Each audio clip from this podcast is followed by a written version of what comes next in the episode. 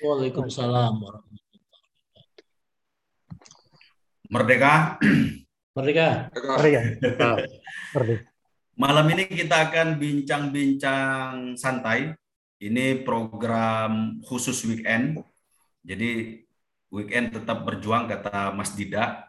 Ini diinisiasi oleh Mas Dida untuk topik-topik uh, internasional, isu-isu internasional yang lagi panas saat ini dan punya aksentuasi terhadap uh, dinamika politik global Indonesia juga dalam hal itu.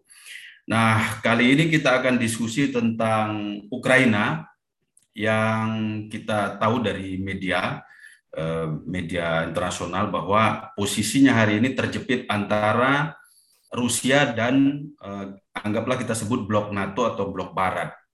nah, tentu saja situasi ini eh, bukan hal baru ya kali ini aja dan kalau kita baca sejarahnya itu relatif panjang. Nah nanti narasumber kita akan memperjelas eh, beberapa perspektif di dalam memandang eh, relasi Ukraina dengan Rusia maupun relasi Ukraina dengan dengan Barat.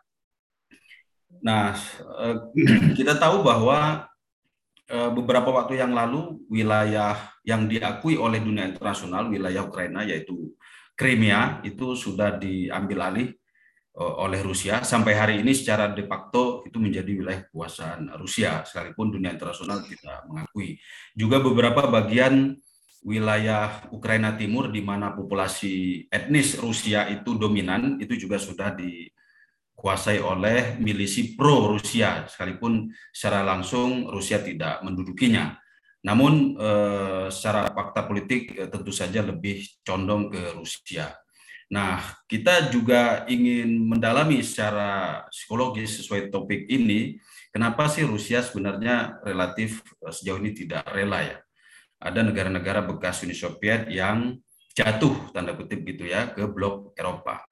Di sebelah eh, barat itu kan ada Belarusia, Moldova, Ukraina, dan juga beberapa negara Baltik. Kalau Lituania, eh, Estonia, dan Latvia itu sudah masuk Uni Eropa. Moldova juga kalau tidak salah, tetapi Belarusia masih pro-Rusia. Nah sekarang Ukraina sebagai uh, wilayah yang terbesar uh, menjadi perebutan ya, menjadi rebutan antara dua dua blok politik ini. Nah, di sebelah timur sebenarnya ada Kazakhstan dan negara sekitarnya yang juga terjadi dinamika yang mirip seperti kasus beberapa waktu yang lalu. Nah, kita ada empat narasumber nanti akan memberikan perspektif yang eh, variatif gitu. Yang pertama Ibu Kuri Maharani, beliau PhD dari Inggris dan selama ini banyak eh, concern pada isu-isu militer pertahanan dan sering menjadi narasumber di Kemenhan maupun di Mabes TNI tentang eh, kemiliteran begitu. Nanti perspektif militer dalam pengertian pertahanan negara Ukraina dan kecenderungannya yang hari ini cenderung ke barat dan juga eh, dilihat kenapa sih sebenarnya secara militer ketergantungannya kepada barat maupun ingin lepas dari Rusia itu menjadi sesuatu yang strategis bagi Ukraina hari ini barangkali nanti Ibu Kuri bisa melihat itu lebih jauh Lalu juga ada Bung Rambe, Safrizal Rambe, beliau eh, pernah di Ukraina bersama Duta Besar Profesor Yudi Krisnandi. Nanti kita lihat dari pandangan lapangan langsung dinamika politik domestik Ukraina yang terbelah antara pro Rusia maupun pro Barat. Jadi kita lihat sebenarnya bagaimana sih kekuatannya di dalam itu. Eh, juga ditambah nanti perspektif historis bagian dari persoalan-persoalan tersebut. Yang ketiga, eh, Prof. Harjoko, Profesor Dr. Harjoko Sangganegara, beliau dosen di, maaf tadi Bung Saprizal Rambe, dosen di FISIP UNAS, Universitas Nasional eh, Jakarta. Pak Harjoko, dosen pasca sarjana di UNMUH Metro Lampung, akan banyak nyoroti posisi Ukraina dalam konteks hubungannya dengan Indonesia tentu saja hmm. eh, kebersamaan ya kita anggaplah begitu ada antara Ukraina dan Indonesia dalam konteks eh, tatanan politik global. Terakhir Bung Andre Avicenna Sigit beliau banyak menyoroti masalah-masalah psikologis politik Rusia, kenapa Rusia itu selalu unsecure gitu ya ketika berhadapan dengan Barat gitu. Karena Putin juga sering mengatakan kita ini ngadepin Jerman juga sendiri. Sekarang kita ngadepin Barat juga sendiri. Kita ini keturunan Red Army gitu lah kira-kira. Keturunan Red Army. Giliran begini ngaku keturunan Red Army nih Bu Andre. Nah Bapak Ibu sekalian, demikian empat perspektif yang kita coba angkat malam ini. Mudah-mudahan itu bisa memberikan gambaran yang relatif utuh begitu ya tentang Eh, posisi posisi uh, Ukraina hari ini ya. Tentu saja da, kalau dalam perspektif Trisakti Bung Karno ya semua negara nasional itu mesti berdaulat dalam politik. Nah, hal itu barangkali menjadi suatu yang hari ini relatif mahal bagi satu negara dengan posisi lokasi seperti uh, Ukraina itu. Nah, tanpa memperpanjang waktu, saya persilakan barangkali dari uh, Ibu Kuri dulu ya Bu ya. Ibu Kuri nanti dilanjutkan uh, Pak Rambe begitu, lalu dilanjutkan Bung Pak Harjoko dan terakhir nanti uh, Bung Andre. Barangkali 15-an menit kalaupun ada apa namanya bahan yang mau di-share silakan. Silakan Bu Kuri.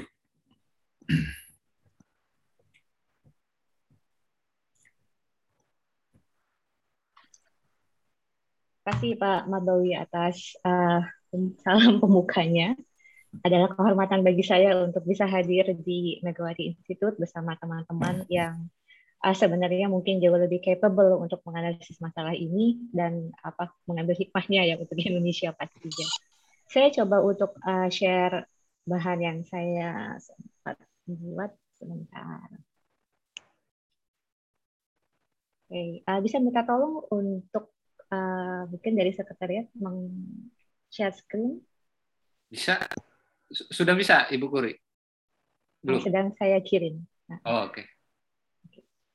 Jadi uh, tadi saya dikirimi oleh Pak Marbawi berita bahwa Rusia sudah mulai menyerang Ukraina dan uh, apa uh, ini sebenarnya agak membalik uh, perkiraan ya uh, bahwa uh, Rusia itu tidak akan uh, gegabah untuk uh, menembus threshold uh, ke arah perang terbuka ya karena situasinya masih penuh dengan ketidakpastian uh, apa ongkos yang nanti akan ditanggung oleh Rusia. Apakah kemudian Amerika Serikat dan NATO akan benar-benar membiarkan uh, konflik uh, apa terjadi di Ukraina tanpa mengintervensi secara langsung? Uh, karena memang Ukraina belum jadi bagian dari NATO dan belum mengaktifkan uh, pasal untuk common security, common defense uh, ini uh, masih tanda tanya. Dan uh, kita harus ingat juga bahwa memang akhir-akhir ini dalam beberapa tahun terakhir uh,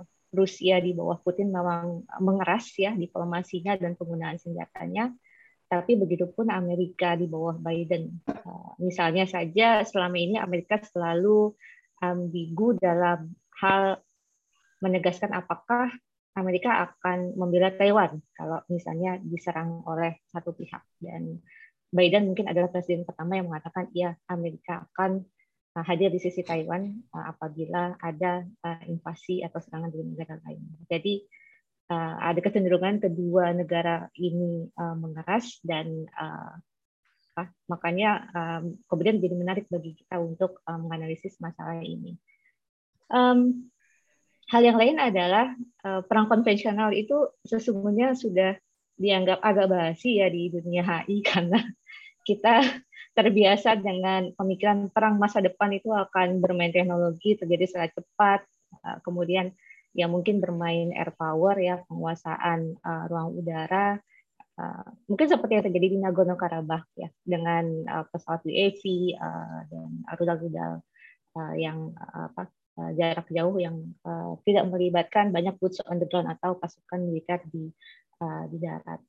Tapi yang terjadi di Eropa saat ini uh, itu mengingatkan bahwa memang perang konvensional menjadi salah, masih menjadi salah satu opsi yang menarik ya bagi negara-negara. Uh, Oke, okay, um, Russian roulette ya, bagaimana memprediksi invasi Rusia ke Ukraina?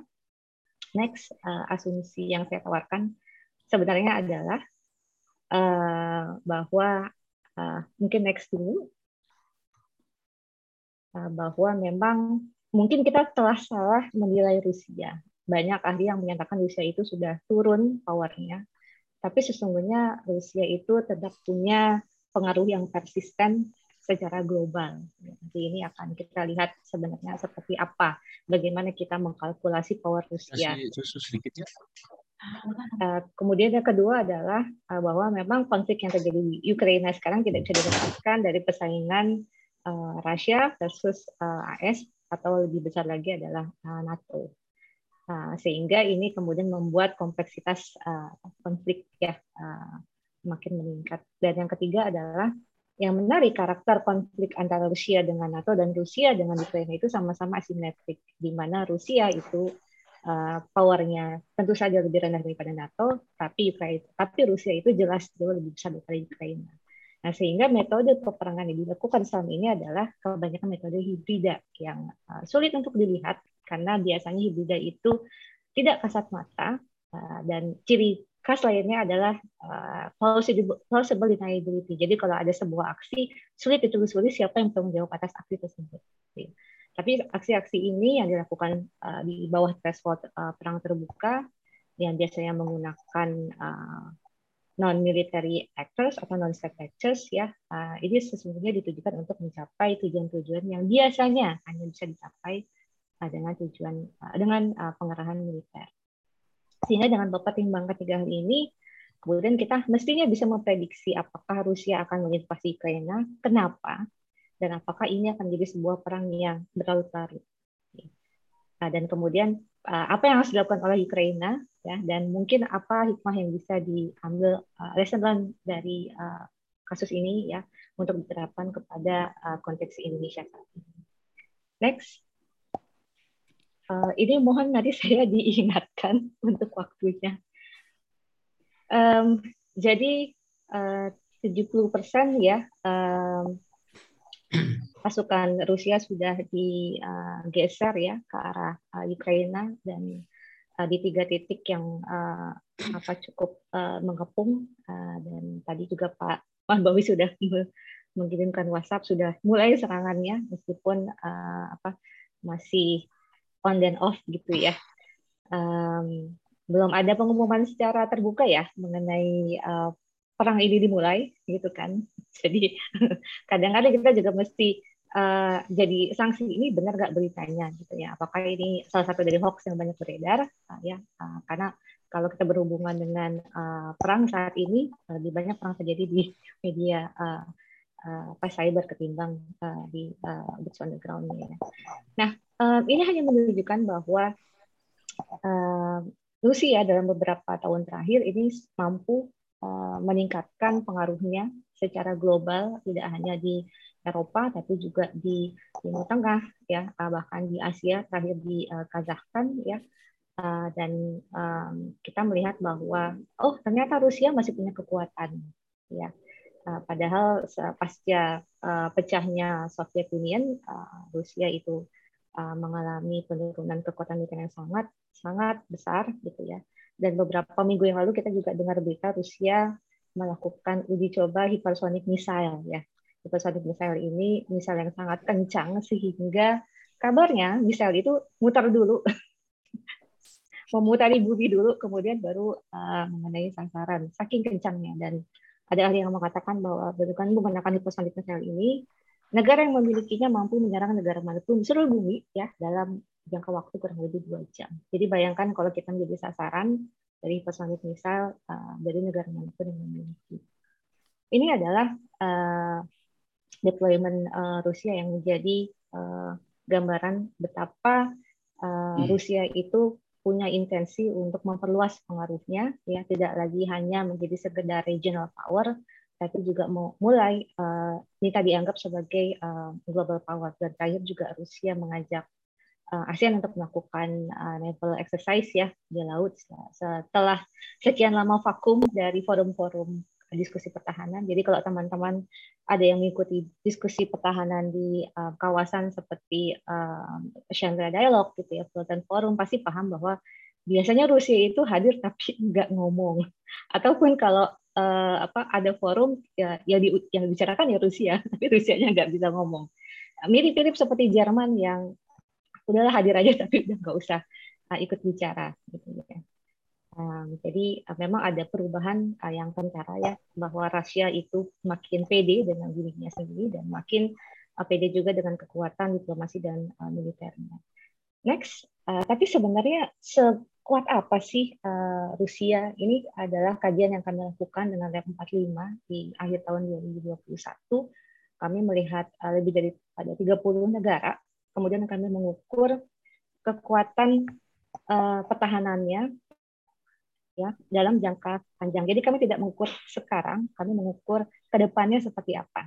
Kami mengukur potensi pertahanan setiap negara berdasarkan belanja pertahanannya, perannya seperti apa, berdasarkan uh, kemampuan industri pertahanannya, berdasarkan kemampuan riset industri uh, pertahanannya, dan juga sejauh mana negara tersebut memutakhirkan uh, persenjataannya.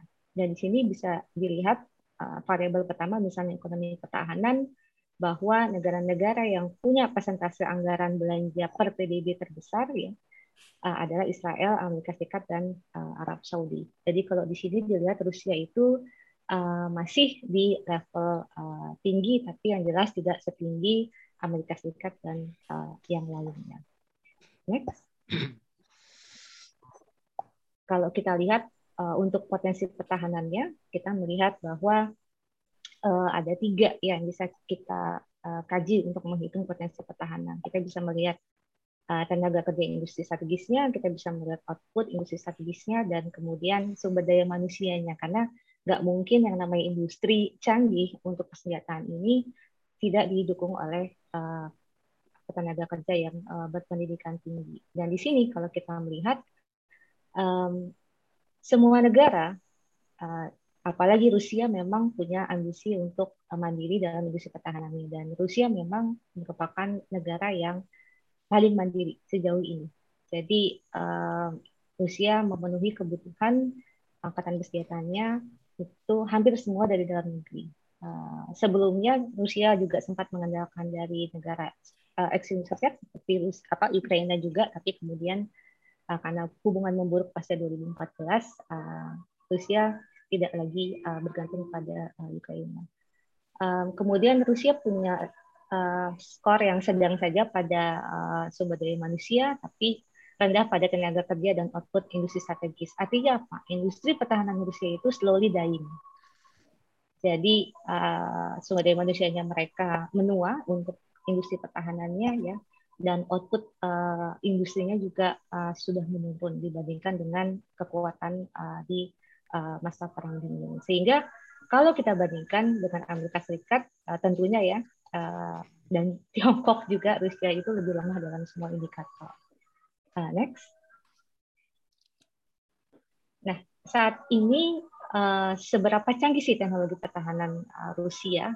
Gitu ya kita kan berharap ini ada perang baru, kan ada uh, persediaan baru yang ditunjukkan gitu atau strategi-strategi uh, baru ya. Um, yang jelas kalau kita melihat dari uh, kebaruan teknologi persenjataan Rusia, Rusia baru saja uh, melengkapi uh, modernisasi pertahanan dan uh, Putin sudah mengeluarkan rencana untuk lima tahun ke depan juga. Ya.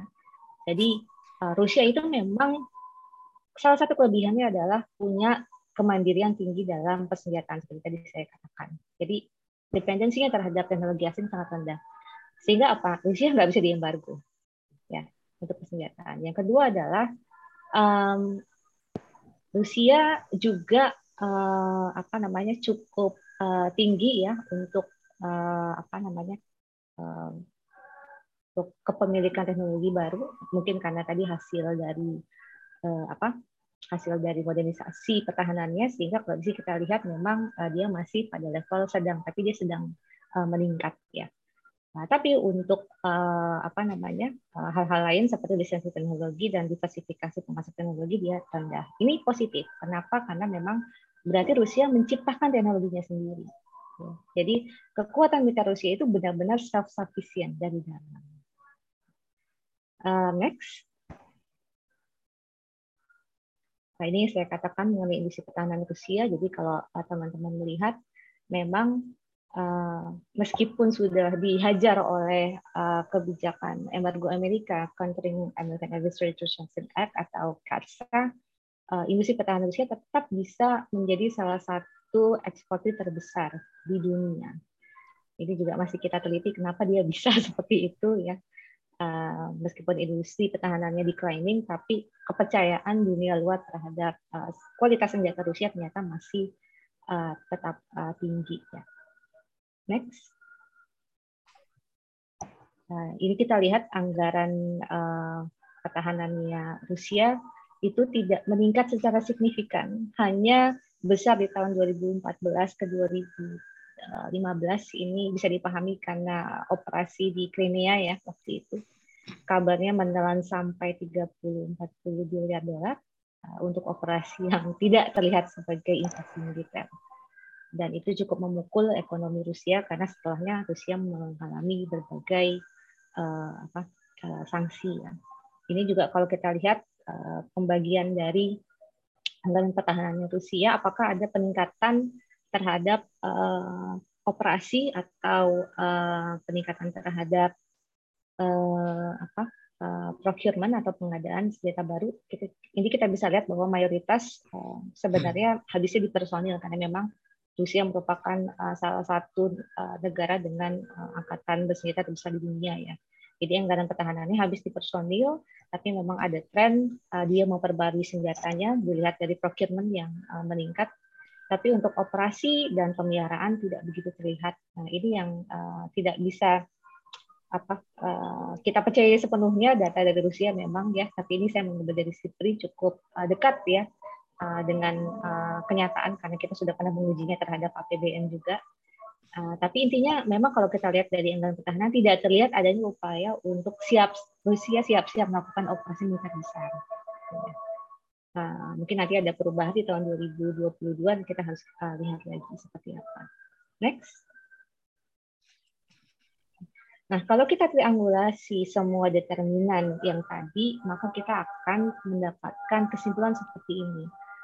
Rusia itu um, tidak bisa dikategorikan sebagai negara yang siap melakukan revolusi militer. Jadi uh, secara posisi Rusia itu masih pada uh, level pembangunan senjata. Mereka berupaya untuk memodifikasi sebagian senjatanya dan meningkatkan uh, kualitas ya. Uh, tapi untuk melakukan sebuah transformasi pertahanan itu Rusia belum belum mampu untuk mencapainya. Hanya Amerika Serikat, Tiongkok, dan Korea Selatan yang kami anggap sudah layak berada di posisi arena. Uh, Pak Boy, mungkin kita tunggu satu azan dulu ya. Soalnya di sini juga azannya lumayan kencang. Ya, kenceng ya di situ ya. Kita tunggulah kalau begitu. Hmm.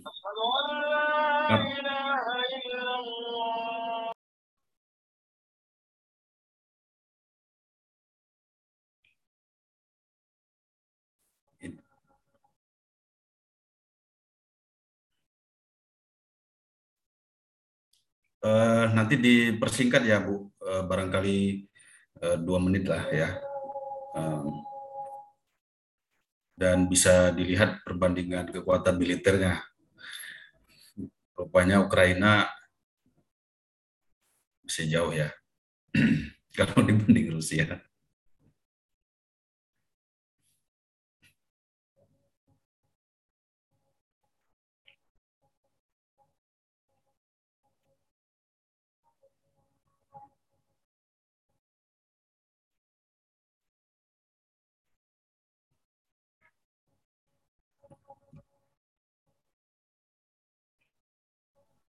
Oke, di tempat Pak Mabawi sudah selesai azannya? saya bisa saya bisa mute. Di sini ada tiga masjid soalnya, jadi agak balapan. Tapi uh, apa tadi sudah uh, satu ya. Saya lanjutkan saja. Um, jadi intinya adalah Rusia pada posisi sekarang ini sebenarnya sudah mengerahkan semua sumber daya finansialnya, tapi masih tetap stuck di uh, level uh, arms build up gitu ya jauh di bawah Amerika Serikat dan Tiongkok bahkan jauh di bawah Korea Selatan. Mungkin um, saya lompat ke uh, slide ke-13 ya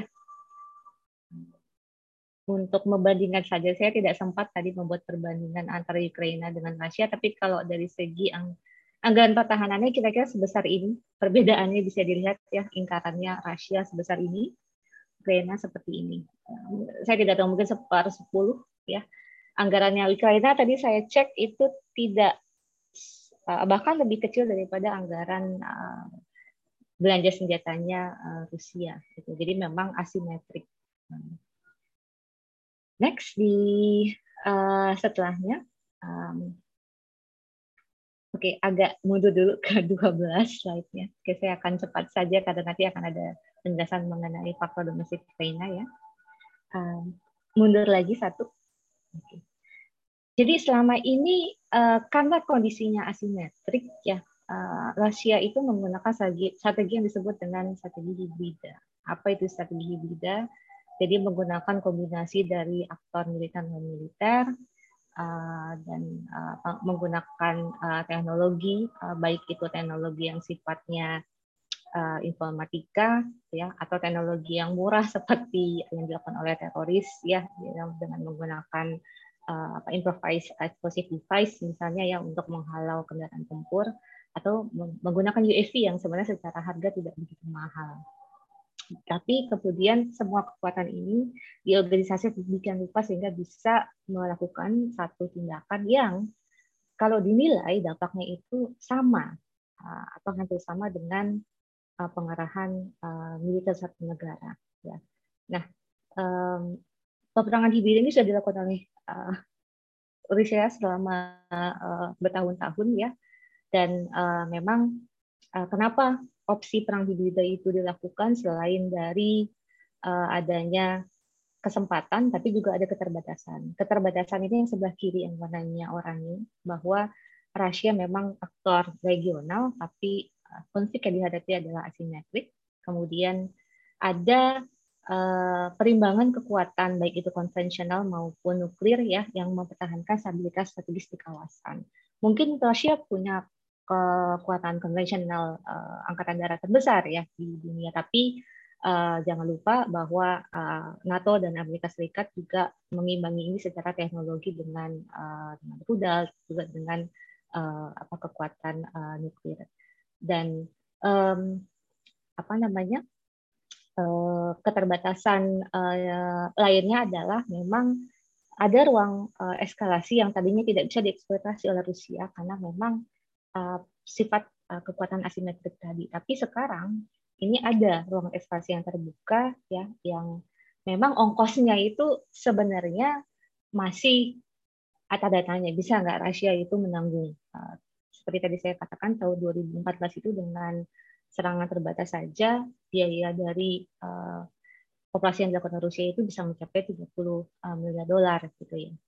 tidak mudah, tidak murah untuk sebuah operasi hibrida sebagai perbandingan ya operasi hibrida lain itu yang dilakukan misalnya oleh kelompok teroris ya di uh, apa namanya di uh, menyerang uh, apa namanya uh, USS Cole gitu ya uh, itu uh, hanya puluhan sampai uh, 100 ribu dolar tapi sudah bisa menghasilkan dampak luar biasa ya bahwa reputasi Amerika tercoreng uh, bahwa kemudian uh, negara hosting uh, dari uh, apa namanya kekuatan Amerika itu mengalami kerugian ekonomi yang sangat besar ya. Jadi sangat efektif menggunakan uh, uh, strategi hibrida kalau Anda merupakan aktor yang lebih lemah. Dan uh, ada kesempatan-kesempatan di kawasan bekas Soviet termasuk Ukraina karena ada salah satunya adalah heterogenitas etis di mana ada uh, turunan Rusia di sana ya, yang kemudian mereka biasanya hubungannya dengan etnis lain itu tidak begitu rukun dan mereka ditempatkan sebagai second uh, class citizens ya, jadi menimbulkan amarah. Dan uh, juga ditandai oleh ketiadaan masyarakat sipil yang kuat sehingga kalau ada internal konflik itu tidak ada yang menjadi buffer dan nggak ada yang menjalin uh, tali silaturahmi di antara uh, etnis-etnis uh, atau kepentingan yang bertikai ini. Dan juga jangan lupa sekarang itu ada kesempatan besar bagi Rusia karena kompleksitas regional. Uh, Eropa dan Amerika Serikat mengalami low trust ya. Uh, Boris Johnson sedang digugat ya oleh masyarakatnya. Biden juga tidak begitu dipercaya oleh Amerika Serikat ya. Bahkan kemarin uh, rapor intelijen Amerika Serikat juga disangsikan oleh media sekelas CNN yang mengatakan bahwa mana buktinya Rusia mau menyerang gitu ya. Uh, hanya memindahkan pasukan merupakan salah satu uh, apa uh, apa cerminan untuk niatan uh, menyerang, tapi ini juga bisa menjadi bagian dari uh, perimbangan uh, ancaman atau uh, apa namanya balance of terror ya tidak uh, se, tidak harus itu menjadi satu niatan untuk melakukan invasi besar-besaran uh, apalagi perang terbuka. Dan yang terakhir adalah uh, pandemi ya yang juga kemudian membuat negara-negara NATO ini sibuk dengan dirinya sendiri ya Uh, ini semua uh, menempatkan Rusia dari posisi yang uh, baik untuk mengeksploitasi kondisi yang ada, merubah perimbangan uh, stabilitas strategis ini dengan melakukan kombinasi antara strategi hibrida dan kemudian meningkat menjadi uh, perang terbuka. Next, ini mungkin next lagi. Oke, kepentingan nasional Rusia mungkin nanti ada yang lebih apa namanya uh, bisa uh, menjelaskan. Bisa singkat, Bu Puri. Oke siap Pak. Tadi uh, ini saya serahkan kepada pembicara berikutnya. Terakhir mungkin tadi PR dari Pak Marbawi. Jadi opsi Ukraina itu apa sih dan bagaimana kalau Indonesia itu belajar dari kasus ini? Um, Ukraina bisa saja sebenarnya memilih netral dan netralitas ini sebenarnya sudah dijamin dalam hukum perang. Ya, uh, Ukraina itu strategis karena apa? Salah satunya dia secara geografis duduk di uh, Laut Hitam yang menjadi akses ke Laut Mediterania yang merupakan akses juga Angkatan Laut dan Siaga Rusia. Uh, kalau uh, Ukraina ini dia tidak netral, berpihak ke NATO, dia bisa terlibat perang melawan Rusia dan dia bisa menutup uh, perairannya uh, apa akses Rusia. Ya. Uh, jadi uh, Ukraina bisa netral dan Indonesia pun sudah netral gitu ya. Uh, mungkin seperti itu kira-kira pesan yang bisa disampaikan uh, saat ini. Terima kasih Pak Maulwi. Terima kasih Bu Kuri. Insight yang sangat baik dari sisi militer Rusia. Saya kira uh, ini modal awal kita untuk uh, membincangnya lebih serius. Sekarang dari domestik ya, politik domestik saya kira itu penting karena Pak Sampezal Rambe adalah uh, saya nggak tahu menyebutnya apa asisten atau tim ahli atau apa dari Pak Dubes Yudi gitu ya. Uh, silakan Pak Saprzal Rambe uh, barangkali sama ya 15 menit kita bincang-bincang karena nanti saya ingin menyapa beberapa senior yang sudah hadir di sini banyak sekali nih. Ada Bang Rob Roy, ada Mas Berli, ada uh, Bang Bursa dan lain-lain nanti juga ikut berkomentar barangkali. terima kasih. Lan. Ya, ya, terima kasih Mas Marbawi. Uh, saya mendapatkan kehormatan minggu ini untuk berbicara di depan bapak-bapak, ibu-ibu sekalian.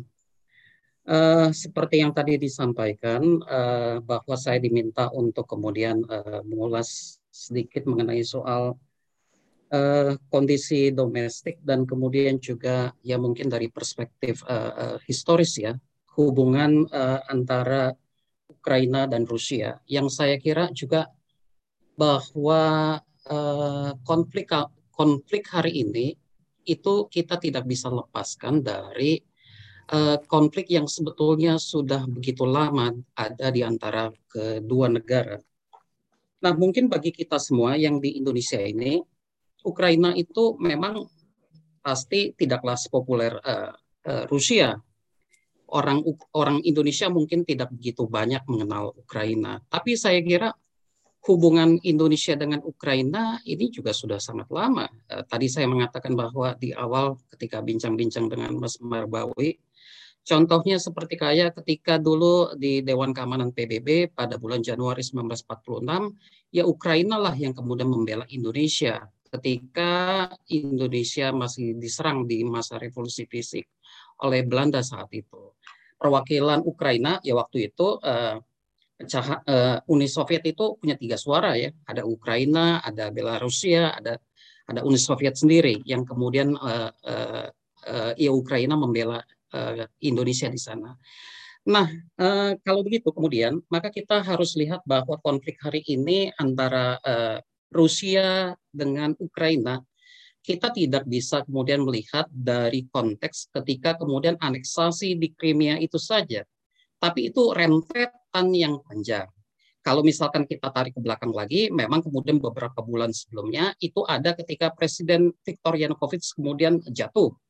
Presiden yang kemudian dikatakan pro Rusia jatuh dan eh, lewat revolusi Maidan ya pada tahun 2014 bahwa pada saat itu Presiden uh, Viktor Yanukovych kemudian mengambil keputusan untuk uh, memutarbalikkan apa yang sudah diputuskan oleh presiden sebelumnya Viktor Yushchenko ketika kemudian menandatangani uh, uh, perjanjian di Vilnius di Lithuania itu yang kemudian menginginkan supaya kemudian Ukraina bergabung dengan Uni Eropa, tapi kemudian dibelokkan oleh uh, Viktor Yanukovych yang kemudian menandatangani kesepakatan dengan Rusia dan kemudian memasukkan Ukraina untuk masuk ke dalam uh, Eurasian Custom Union bersama dengan Rusia, bersama kemudian dengan Belarus, kemudian juga uh, ditandatangani oleh dua itu, tapi kemudian juga Armenia, Kazakhstan, Turkmenistan, kemudian juga uh, Kirgistan itu masuk ke dalamnya. Satu blok ekonomi yang kemudian juga uh, uh, eksis di Eropa Timur dalam rangka kemudian juga me, uh, mengimbangi uh, masyarakat ekonomi Eropa yang ada di Barat. Kemudian juga kalau misalkan kita lihat tidak selesai di situ, ini asal muasalnya juga ada pada pecahnya era di Uni Soviet sana tapi itu pun juga tidak selesai. Kita tarik lagi ke belakang, bagaimana kemudian persoalan-persoalan domestik itu kemudian juga begitu kuat, tarik-menarik di antara Ukraina dan Rusia sendiri. Saya ingin menceritakan begini bahwa ketika revolusi Bolshevik 1917 itu kemudian uh, uh, berkobar dan kemudian pada tahun 1922 kemudian berdiri Uni Soviet, sesungguhnya kemudian bukan berarti uh, 15 negara bagian yang kemudian menjadi bagian dari Uni Soviet pada saat itu tidak melakukan perlawanan kepada Rusia untuk kemudian menyatukannya ke dalam uh, Uni Soviet tersebut. Contohnya kita tahu bahwa tahun 1917 sampai tahun 1921 terjadi perang yang kemudian melibatkan antara orang-orang komunis dan kemudian juga kelompok nasionalis yang kemudian ada di Ukraina sana yang kemudian menolak dalam tanda kutip untuk kemudian dimasukkan ke dalam Uni Soviet sehingga kemudian pada tahun 1917 sampai 1921 itu pecah berkobar perang yang kemudian sesungguhnya sudah uh, ada pada saat itu. Jadi kalau misalkan kita lihat kejadian sekarang, itu kalau kita tarik puluhan tahun yang lalu, satu abad yang lalu, itu sudah terjadi itu peristiwa ketika terjadi perang di antara mereka. Bahkan kemudian saya ingin mengatakan bahwa perang itu begitu hebat ya. Sampai-sampai kemudian kalau misalkan kita lihat ya kelompok-kelompok komunis di di Ukraina itu juga mungkin berlainan dengan kelompok-kelompok komunis yang kemudian ada di uh, di Rusia sana. Ketika kemudian kaum komunis di uh, Ukraina itu menginginkan bahwa mereka mendirikan negaranya sendiri lalu kemudian juga bersatu dengan kelompok-kelompok nasionalis untuk kemudian berperang kepada Rusia pada uh, ketika ingin menciptakan uh, negara uh, Uni Soviet sana sehingga kemudian itu menjadi akar-akar dari peperangan yang kemudian dari dari konflik ya yang ada di antara dua negara tersebut. Lalu kemudian kita juga lihat dalam sejarah mereka ya, Ukraina sendiri juga dalam punya satu peristiwa yang begitu membuat mereka uh, trauma ketika dulu rezim Stalin itu melakukan apa yang kemudian dikatakan kebijakan yang dikenal sebagai Holodomor yang kemudian dikatakan sebagai genosida. Politik pangan yang dilakukan oleh Stalin dalam rangka kemudian meminggirkan kelompok-kelompok nasionalis yang menginginkan kemerdekaan kemerdekaan Ukraina di tahun-tahun 1930-an. Nah, ini juga merupakan cikal bakal yang kemudian ada dalam ingatan. Saya ingat sekali bahwa di kota Kiev sendiri itu ada monumen Holodomor yang kemudian setiap tahun itu diperingati. Jadi peristiwa-peristiwa itu itu membekas di dalam internal domestik masyarakat Ukraina sendiri. Lalu kemudian juga kalau misalkan kita lihat ya di uh, ketika Perang Dunia Kedua kita juga menyaksikan uh, uh, Ukraina walaupun kemudian bersatu di dalam Uni Soviet, tapi bukan berarti kemudian ketika uh, ketika Hitler lalu kemudian ingin masuk sampai ke Stalingrad, berusaha masuk kemudian uh, ke Moskow, itu kan salah satu jalurnya itu di kota Kiev ya, masuk melalui Ukraina. Tapi kemudian orang-orang Ukraina juga banyak yang kemudian dalam tanda kutip tidak berpihak kepada Uni Soviet sendiri pada saat itu. Contohnya, saya ingin mengatakan satu pahlawan yang kemudian begitu diagungkan oleh masyarakat Ukraina, oleh orang Ukraina sekarang, Stephen Bandera. Tapi kemudian ya Bandera dari sisi orang Ukraina dikatakan sebagai pahlawan, tapi kalau misalkan kita lihat dari sisi Rusia itu kemudian dikatakan sebagai pengkhianat. Ketika kemudian Stefan Bandera yang memimpin organisasi perlawanan Ukraina pada saat itu kaum nasionalis Ukraina, itu kemudian memilih untuk kemudian mem, apa, bersekutu dengan Hitler memerangi tentara merah, tentara Rusia pada saat itu. Nah, itu kan juga satu bentuk dari bagaimana kemudian sebetulnya akar-akar itu ada. Dan saya ingin ingin katakan bahwa itu begitu persoalan uh, tersebut itu begitu kelihatan sekali nanti setelah uh, kita akan lihat uh, setelah uh, uh, Ukraina merdeka dengan keluarnya kebijakan dekomunisasi dengan dan desovietisasi. Jadi saya ingin katakan ada akar-akar seperti itu. Jadi kalau sampai kemudian akhirnya setelah kemudian Ukraina merdeka, runtuhnya Uni Soviet itu kan bisa kita lihat bahwa runtuhnya Uni Soviet itu juga mengakibatkan kekosongan ya kekuasa eh, kekosongan. Eh, jadi kalau misalkan seperti itu maka kemudian kita juga lihat satu persatu kemudian eh, 15 negara yang ada di Uni Soviet itu kemudian satu persatu merdeka. Itu didahului oleh tiga negara di Baltik sana Terus kemudian pada Agustus 1991 kemudian Ukraina memilih untuk kemudian juga e, merdeka. Tapi peninggalan-peninggalan Uni Soviet itu membuat e, beberapa bom waktu. Contohnya komposisi-komposisi demografis. Kan kekuasaan Imperium Uni Soviet yang begitu besar yang kemudian berkuasa, itu kan mengisi kekosongan kekuasaan pada saat itu maka kemudian kita juga bisa melihat bahwa eh, di Ukraina sendiri itu hal-hal yang seperti itu menjadi persoalan, terutama di daerah-daerah Crimea yang kemudian juga berbasiskan pada etnis uh, Rusia yang begitu banyak. Dan ini sebetulnya prototipe-prototipe yang seperti ini bukan hanya terjadi di uh, Ukraina saja ya.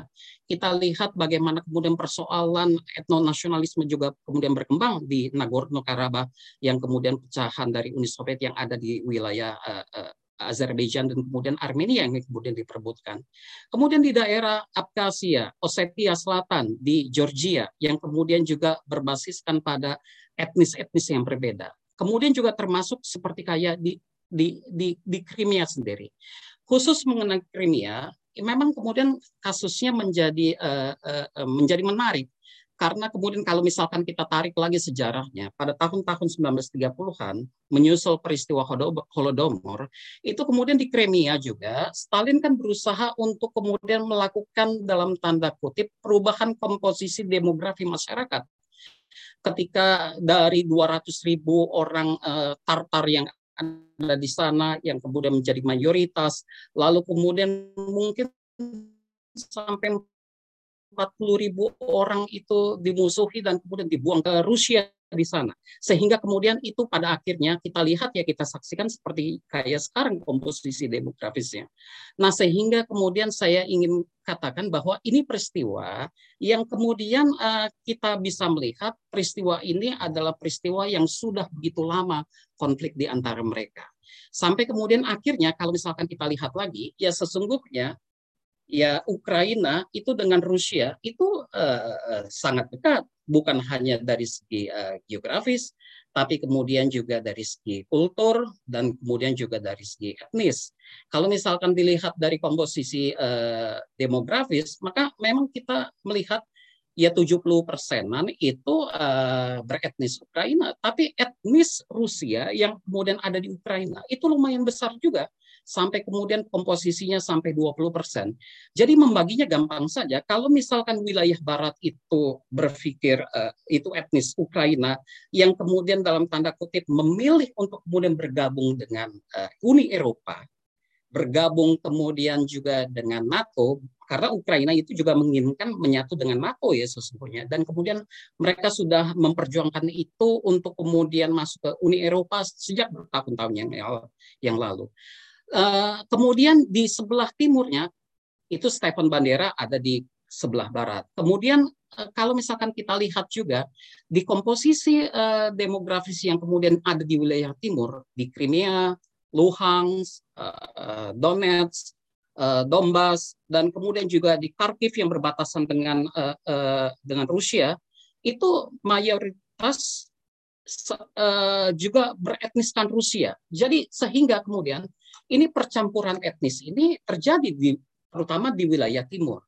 Nah, sehingga kemudian itu juga menjadi persoalan. Sampai kemudian akhirnya ketika kemudian tarik menarik antara bagaimana kemudian rakyat Ukraina memutuskan apakah kemudian dia mengikut ke Eropa atau kemudian ke Rusia, ini sesungguhnya juga sudah ada sejak Ukraina merdeka sendiri. Kita lihat bahwa kemudian sejak uh, Presiden uh, uh, Leonid Kravchuk, presiden pertama, itu kan juga sesungguhnya dia elit Partai Komunis di di di Ukraina. Tapi kemudian mengkonversi dirinya menjadi uh, nasionalis dan kemudian juga uh, kalau misalkan kita lihat lagi Kuchma terus kemudian Yushchenko, terus kemudian Yanukovych, sampai kemudian Petro Poroshenko, sampai kemudian Zelensky, itu kan kita bisa melihat bagaimana kemudian pertarungan antara Timur dan Barat itu. Pertarungan antara ke Uni Eropa dan kemudian ataukah kemudian ke uh, Rusia.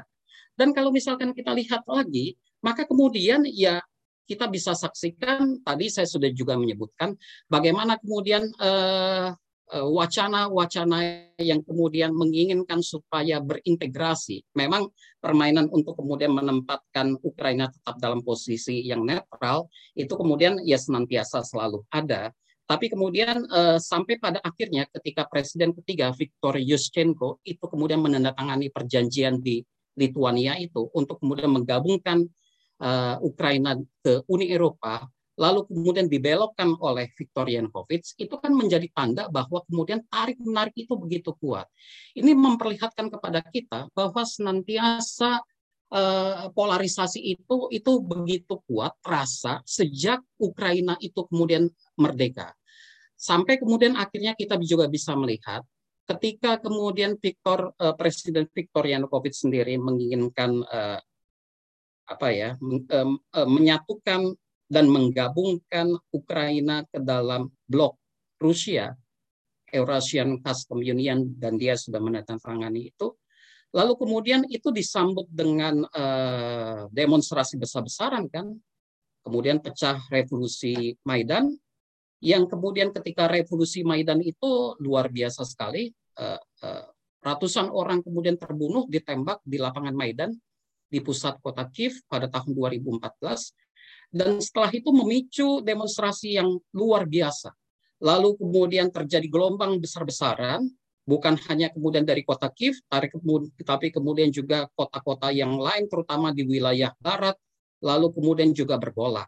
Sampai akhirnya kemudian uh, Presiden Viktor Yanukovych sendiri kemudian uh, harus lari. Dia lari kemudian ke Mezihiria, ke rumahnya yang begitu besar, lalu kemudian setelah itu diterbangkan ke Crimea dan kemudian terbang ke Rusia ke Moskow sana. Dia presiden yang kemudian melarikan diri. Nah pada saat kemudian uh, Viktor Yanukovych itu kemudian juga di uh, uh, hampir jatuh, ya Viktor Yanukovych presiden itu juga kemudian meminta kepada uh, uh, Rusia untuk kemudian masuk membantu. Nah, itulah yang kemudian menjadi akar-akar dari kalau perspektif Rusia sendiri itu menyatakan bahwa keterlibatannya intervensinya ya juga karena ada uh, ada ada permintaan. Nah, jadi seperti itu. Jadi kita diperlihatkan dengan kondisi-kondisi bahwa konflik di antara kedua negara tersebut itu begitu kuat. Sampai akhirnya kemudian ketika Presiden Viktor Yanukovych kemudian jatuh, itu juga menimbulkan pergolakan yang kemudian basis dari Presiden Viktor Yanukovych itu sendiri ada di belahan wilayah timur yang kemudian wilayah Crimea itu sampai-sampai kemudian orang-orang di uh, Kiev itu kemudian juga mengantisipasi ketika kemudian ada desas-desus bahwa kemudian uh, dari wilayah timur akan kemudian masuk ke kota Kiev untuk kemudian menanda, menandingi demonstrasi itu. Nah, itu kan sampai akhirnya kemudian ya setelah itu ya di apa bergolak ketika uh, parlemen uh, Crimea. Crimea itu republik otonom ya. Jadi ketika kemudian parlemen Crimea Eh, melakukan referendum, eh, melakukan pemungutan suara referendum, mereka kemudian juga menginginkan untuk kemudian bergabung dengan Rusia sebagai rentetan dari peristiwa-peristiwa yang tadi saya sebutkan.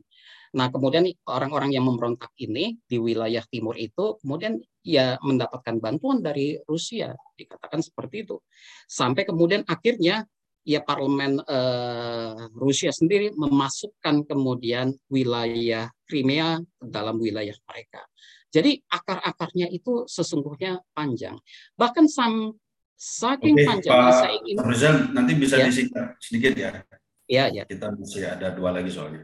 Ya, eh, terakhir hmm. sampai kemudian saya terakhir saya ingin mengatakan bahwa sampai akhirnya bagaimana mereka menginginkan putus hubungan dengan Rusia itu ketika kemudian pada tahun 2015 setelah rentetan revolusi uh, Maidan, jatuhnya kemudian Presiden Viktor Yanukovych, sampai kemudian dianeksasinya Crimea, itu ada satu keputusan yang kemudian dikeluarkan oleh Parlemen Verkhovna Rada terhadap uh, memperlakukan empat undang-undang.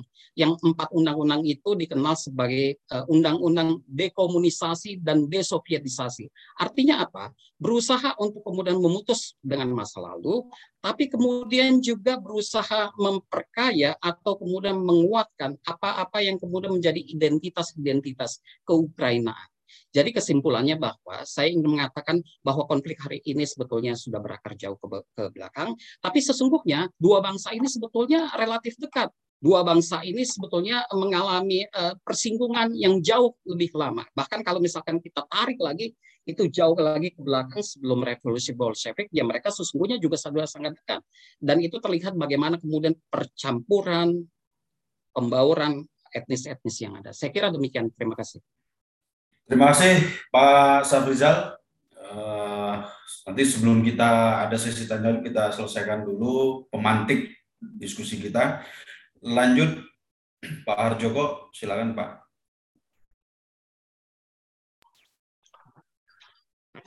Terima kasih Bung Marbawi atas kesempatan yang diberikan. Assalamualaikum warahmatullahi wabarakatuh. Salam sejahtera untuk kita semua. Merdeka. Merdeka. Ibu Kyuri, Ibu Kyuri Maharani, Bang Safrizal Rambe, kemudian Bung Andre, dan kawan-kawan semua para senior yang hadir di diskusi malam Minggu harusnya ya Pak Marbawi ya ini jadi malam Senin ya. Memang biasanya malam Senin Pak Harjoko. Oh gitu, oke. Okay. Kalau Minggu mengganggu Mas Dida ngedet, jadi kita. Iya iya iya iya. Ini eh, apa namanya pesertanya lumayan banyak itu ada ada anggota DPRD juga saya lihat ada di sini Pak Dadan dari Bandung itu ada kawan-kawan dosen-dosen dari itu ada Pak apa Giri ya senior dan lain-lain. ya sebenarnya Mas Marbawi ini mengundang saya bukan karena saya ahli soal Ukraina ya pastinya ya. Tapi waktu itu memang kami sering diskusi di di grup bahwa uh, bicara Ukraina ini kebetulan saya melihatnya tidak secara rasional gitu, tapi secara emosional terus terang saja ya. Jadi saya melihat Ukraina ini baik, uh, secara emosional. Jadi pembicaraan saya juga hari ini lebih ke situ sebenarnya. Mengapa saya bilang emosional? Karena Ukraina Ukraina ini buat saya tadinya juga apa namanya uh, satu negara yang mungkin buat saya tidak begitu apa familiar ya gitu. Cuma ketika suatu saat saya tertarik untuk menggali uh, sejarah Indonesia begitu, khususnya di seputar uh, proklamasi ya begitu, khususnya di dalam upaya-upaya diplomasi ya yang waktu itu dipimpin oleh Perdana Menteri Sahrir ya kira-kira begitu ya. Itu saya mencatat sebuah memoir dari seorang diplomat Indonesia namanya Ibu Supeni kalau saya tidak salah. Ibu Supeni ini membuat satu memoir yang cukup tebal gitu ya.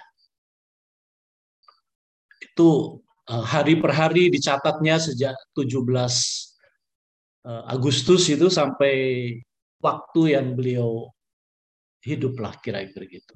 Nah, saya menemukan ada Ukraina di situ.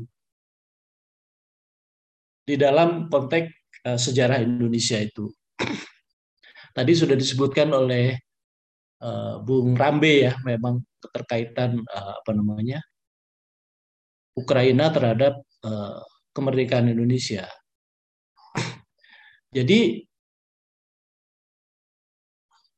kalau kita mau buat secara kronologis, awalnya itu Perdana Menteri Sahrir itu kira-kira tanggal 5 Desember begitu, tahun 45 itu, memunculkan satu gagasan bahwa persoalan Indonesia ini harus dibawa ke forum internasional, kira-kira begitulah katakanlah forum PBB ketika itu. Ya. Jadi Sahrir awalnya memunculkan ide itu. Nah, nampaknya pada uh, bulan uh, Januari atau Februari tahun 1946 itu di awal awal tahun itu begitu muncul tokoh Ukraina yang yang yang buat saya ini menjadi semacam hero ya begitu. Namanya Dmitri Manuelski namanya. Dmitri Manuelski. Dia ini kalau ditelusuri di dalam uh, apa namanya buku-buku begitu agak susah khususnya buku-buku di Indonesia itu nyaris tidak ada ya jadi di dalam buku uh, tentang Indonesia yang tebal-tebal itu nggak ada nama ini, nama Ukraina, Manuelski itu tidak ada. Hanya keterangan singkat saja bahwa Manuelski ini adalah juru bicara dari Ukraina di Dewan Keamanan PBB. Gitu. Uh, catatan lainnya dia adalah sekretaris Komintern ya, Komunisme Internasional kira-kira gitu pada tahun-tahun itu. Manuelski ini. Nah, Manuelski ini membuat surat kepada Ketua Dewan Keamanan PBB agar masalah Indonesia ini dibahas di forum Dewan Keamanan PBB itu. Ya. Nah, ketika itu juga ada reaksi dari Belanda tentu saja uh, yang menolak ya dan mengatakan uh, berdasarkan pasal 43 kalau saya tidak salah ya gitu itu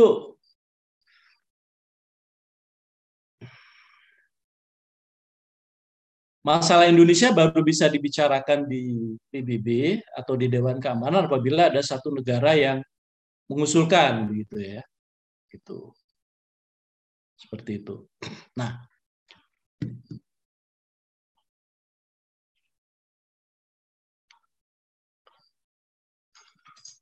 di Dewan Keamanan usulan dari Manuelski ini juga tidak mendapatkan respon yang cukup baik ya, gitu. Jadi tidak tidak tidak ada dukungan juga untuk apa namanya uh, agar persoalan itu dibahas di PBB. Hanya kalau saya tidak salah ada utusan dari uh, Uni Soviet, Vanisky atau siapa namanya itu yang yang mendukung ya gitu.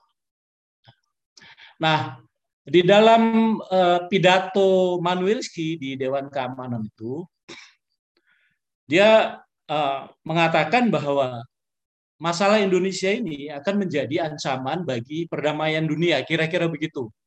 Jadi eh, garis besar dari pidato Manuliski di Dewan Keamanan itu. Ini menjadi ancaman bagi perdamaian dunia. Nah, data-datanya, Manuliski memperoleh data-datanya dari berbagai surat kabar di Eropa maupun di dunia ya gitu. Dan yang menarik ini Pak Marbawi dan kawan-kawan semua, dia mendasarkan uh, makalahnya itu kepada laporan intelijen dari seorang agen ganda perempuan ya namanya Jane Foster. Nah, ini menariknya di situ.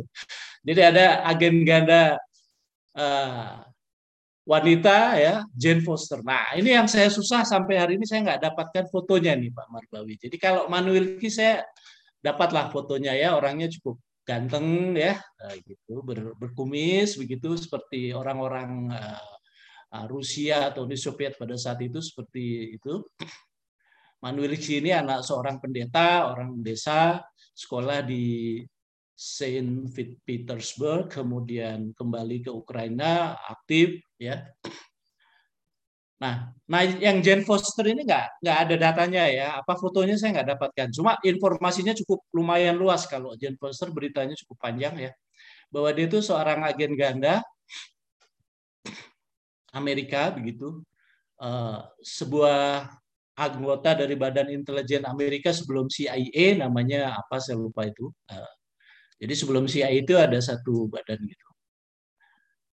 Tetapi juga di sisi lain ternyata dia juga ada yang mengatakan dia juga anggota Partai Komunis Amerika, ya, Jane Foster ini. Dia juga menikah dengan orang eh, Rusia begitu ya. Jadi di situ dia. Jadi menarik eh, Jane Foster ini.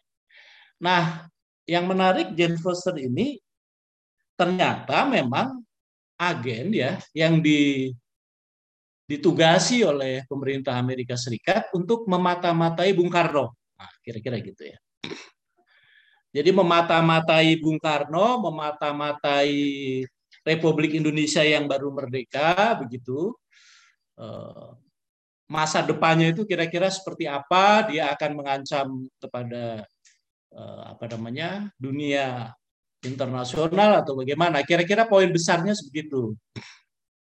Nah, Jane Foster membuat laporan bahwa Indonesia aman, gitu ya. Kemerdekaan Indonesia itu bukan karena dia mau apa namanya memusuhi Amerika atau memusuhi negara-negara pemenang perang dan lain sebagainya, tetapi itu adalah semata-mata karena keinginan eh, bangsa Indonesia untuk merdeka karena kolonialisme yang lama. Kira-kira laporan Jane Foster itu cukup simpatik seperti itulah kira-kira. Jadi dia sudah bertugas sebagai agen itu sekitar tahun 33, bahkan dia sempat tinggal di Indonesia juga, Jane Foster ini. Eh, kemudian sempat tinggal di Bali juga, ya, dan akhirnya di Amerika Serikat. Begitu. Nah, dari laporan dari Jane Foster ini menjadi bagian integral dari pidato eh, Manuelski di Dewan Keamanan tadi selain berita-berita dari berbagai informasi dari berbagai surat kabar. Kira-kira begitu. Nah, nah meskipun uh, resolusi yang diusulkan oleh Manuelski ini gagal di Dewan Keamanan, cuma dia berefek cukup bagus gitu untuk percepatan proses uh, apa namanya diplomasi di Indonesia. Mengapa? Karena kebetulan pada saat itu di Indonesia juga sudah muncul apa yang ya, kita katakanlah semacam uh, komunistofobia lah kira-kira begitulah kira-kira. Jadi di tahun 45-46 itu juga sudah muncul semacam komunistopobia atau uh, apa namanya? Makanya ada judul hantu Vaniski. Ya. Nah, yang disebut hantu Vaniski ini adalah hantu ya ketakutan ya dari apa namanya pemerintah Indonesia saat itu yaitu uh, dalam hal ini Sahrir ya terhadap pengaruh dari Uni Soviet, ya pengaruh dari komunisme terhadap gerakan di Indonesia, kira-kira begitu. Nah, hantu Vaniski ini dijadikan apa? momok ya tanda kutip saat Sahrir ya berdiplomasi gitu ke melakukan perundingan dengan uh, Van Mook ya gitu dan duta besar Inggris di Moskow waktu itu sebagai mediatornya itu Sir Iqbal Kerr ya kalau saya nggak salah. Jadi Kerr dan Mook. Jadi mereka bertiga.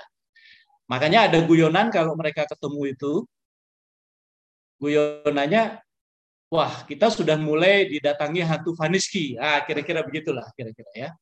Jadi nah nah ketakutan dari Inggris maupun Belanda Eh, yang diolah oleh Sahrir itu ketakutan terhadap pengaruh komunis terhadap perjuangan di Indonesia itu rupanya mempercepat ya proses pengakuan uh, dari Belanda ya uh, atau setidak-tidaknya konsesi lah begitu ya bahwa Indonesia itu udah punya wilayah-wilayah yang bisa uh, diakui sebagai satu wilayah kedaulatan Indonesia yaitu Jawa dan Sumatera kira-kira begitu ya. Jadi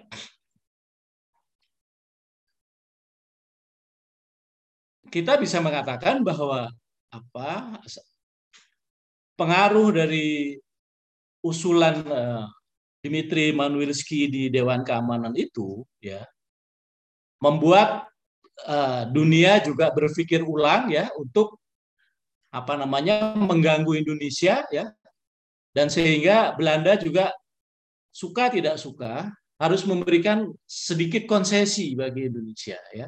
Dan itu adalah kemenangan yang pertama dalam proses diplomasi antara Indonesia dan Belanda yang dimediasi oleh Inggris kira-kira gitu. Nah, jadi itu Bung Marbawi catatan saya terkait dengan Ukraina ini. Siap. Dan karena itu eh, saya sih berharap karena di situ ada Pak Rambe yang wakili duta besar kita ya Pak Yudi Krisnandi di sana ya kalau perlu Ibu Retno juga turun agak serius begitu eh, menengahi persoalan ini begitu ya. Karena bagaimanapun kita harus menghargai apa yang sudah diberikan oleh rakyat Ukraina ya. Dalam hal ini apa yang sudah disampaikan oleh Manuel Rizky tersebut. Baik. Itu tambahan dari saya. Terima kasih. Terima kasih Pak Harjoko. Saya kira ini informasi yang relatif uh, baru ya diungkap kembali ya. uh, tentang peran uh, Ukraina dalam proses kemerdekaan Indonesia. Terakhir Bung Andre, beliau ini ahli geostrategi politik, saya kira perspektif konflik ya Rusia dengan Barat maupun Rusia dengan negara-negara uh, bekas Uni Soviet uh, dari sisi geopolitik seperti apa? Mari kita um, kita simak. Silakan Bung.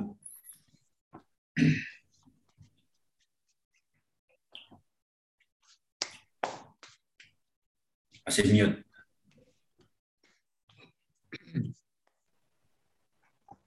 Iya, terima kasih Bung Marbawi. Selamat malam Bapak Ibu hadirin sekalian. Selamat malam. Pak Pak Rambe, Pak Arjoko, Bu Puri.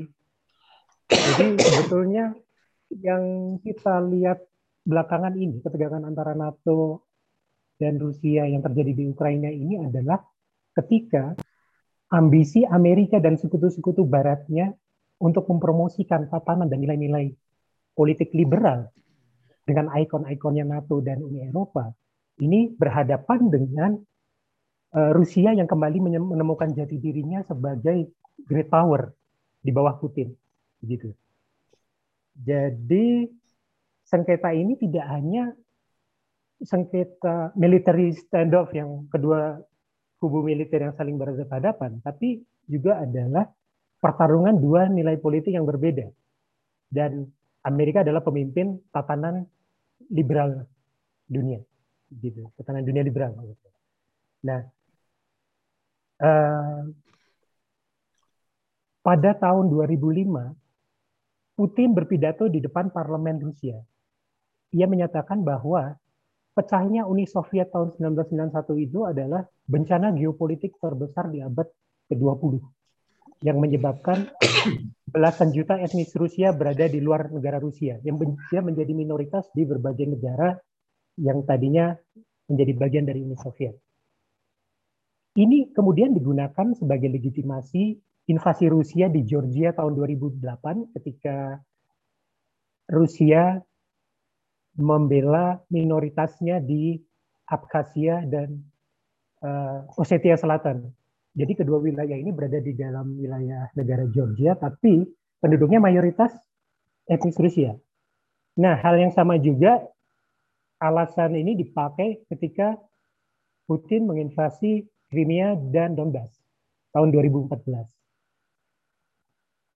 Jadi keberhasilan salah satu kunci kekuatan Rusia ketika melakukan invasi ke Georgia dan Ukraina ini adalah karena Rusia mendapat dukungan dari populasi setempat dan juga milisi-milisinya.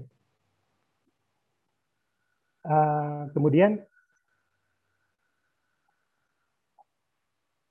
Rusia itu beranggapan bahwa wilayah bekas Uni Soviet itu adalah sphere of influence-nya, wilayah pengaruhnya. Atau kalau dalam bahasa Rusia itu Blizhneye Zarubezhe.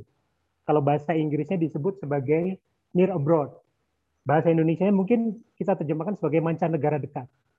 Nah, ini uh, Rusia menganggap mancanegara dekat ini adalah sphere of influence yang vital bagi keamanan dan kepentingan nasional Rusia.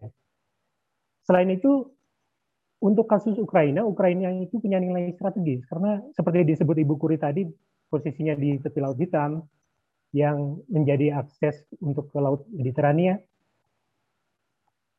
Selain itu ada alasan sosiokultur dan sosiohistoris bahwa Ukraina itu bersama-sama dengan Rusia dan Belarus itu berbagi sejarah sebagai satu kesatuan politik yang bernama Kievan Rus yang menjadi uh, awal sejarah dari bangsa Rusia dan Slavik Timur seperti Slavik Timur lainnya seperti Ukraina dan Belarus ini. Nah, Belarus saat ini menjadi proksi Moskow. Ya. Sedangkan Ukraina ini mungkin seperti anak nakal yang sulit dikendalikan. Menariknya Ukraina ini, memang tadi seperti Pak Rami sudah jelaskan, Ukraina ini adalah negara yang terbelah secara etnis, di mana wilayah bagian barat dihuni mayoritas etnis Ukraina, sementara di bagian timur dan semenanjung Crimea etnis Rusia menjadi mayoritas. Kemudian etnis Ukraina ini, ya seperti sudah disampaikan Pak Rambi tadi, cenderung pro-barat dengan segala aspirasi politiknya. Pro-NATO, pro-Uni Eropa, sedangkan etnis Rusia pro-Rusia. Nah, ketika uh, demo Euromaidan tahun 2013 itu, salah satu bentuk dukungan dari AS dan Sekutu Baratnya pada demonstrasi ini adalah kehadiran Senator John McCain pada salah satu demonstrasi Euromaidan tahun 2013. Nah ini ini salah satu yang dianggap sebagai provokasi oleh Putin yang menyebabkan Rusia kemudian menginvasi dan menganeksasi Crimea dan Donbas. Yang uh, perang saudara ini masih berlangsung sampai sekarang yang kemudian juga berdampak pada pengerahan pasukan Rusia maupun NATO di dekat perbatasan Ukraina. Kemudian eh, seperti Pak Rambi tadi sudah sampaikan, memang eh, di bagian Crimea dan Donbas ini mayoritas penduduknya etnis Rusia. Jadi tidak heran jika perebutan eh, instansi pemerintah instalasi militer di Crimea itu banyak yang tanpa pertempuran, tanpa sebutir peluru pun ditembakkan. Malah di pangkalan Angkatan Laut Ukraina di Sevastopol itu ada upacara ini serah terima dari uh, Ukraina ke Rusia. Bendera Ukraina turun, bendera Rusia naik diiringi lagu kebangsaan masing-masing. Kepada perwira Angkatan Laut Ukraina dan kadet Angkatan Laut juga diberikan pilihan apakah mereka ingin terus setia kepada Ukraina atau mau mengabdi sebagai perwira dan kadet Angkatan Laut Rusia. Ternyata sebagian besar memilih menjadi mengabdi kepada Rusia gitu. Dan ini tidak mengherankan karena memang mayoritas penduduknya itu Rusia ya. Bahkan yang lebih uh, mungkin mengejutkan juga Kepala Staf Angkatan Laut Ukraina Laksamana Denis Berezovsky itu membelot ke Rusia dan oleh Rusia disediakan posisi sebagai wakil Panglima uh, Armada Laut Hitam. Jadi uh, kemudian saya uh, ingin menyoroti sedikit masalah Ukraina ini dari perspektif uh, politik domestik Rusia. Masalah Ukraina ini tidak lepas dari kebangkitan Rusia dan penemuan kembali jati dirinya sebagai global power. Rusia yang lemah dan tunduk kepada Barat di era Yeltsin sudah berganti menjadi Rusia yang kuat dan asertif di bawah Putin. Saat awal perluasan NATO dilakukan pada dekade 1990-an, eh, Rusia itu lagi hancur-hancurnya ya, krisis ekonomi, eh, kemudian eh, Yeltsin tidak berhasil mengangkat Rusia dan dia terlalu menghadapi banyak masalah, termasuk separatisme Chechnya yang tidak berhasil diselesaikan oleh Yeltsin. Kemudian Yeltsin ini memberikan insentif kepada kroni-kroninya yang berakibat uh, penjarahan aset-aset negara. Nah, oleh karena itu di Rusia itu tertanam persepsi bahwa Rusia yang demokratis di bawah Yeltsin itu adalah hal yang buruk. Politisi, partai, ideologi demokrasi liberal di Rusia itu tidak mendapat dukungan luas rakyat. Karena demokrasi liberal atau proses demokratisasi Rusia pasca Uni Soviet itu dipandang sebagai bagian dari upaya Barat untuk melemahkan Rusia kalau kita lihat hasil Pilpres Rusia 2018, oke, okay, Vladimir Putin sudah pasti tampil dengan suara uh, sangat dominan, 77 persen suara.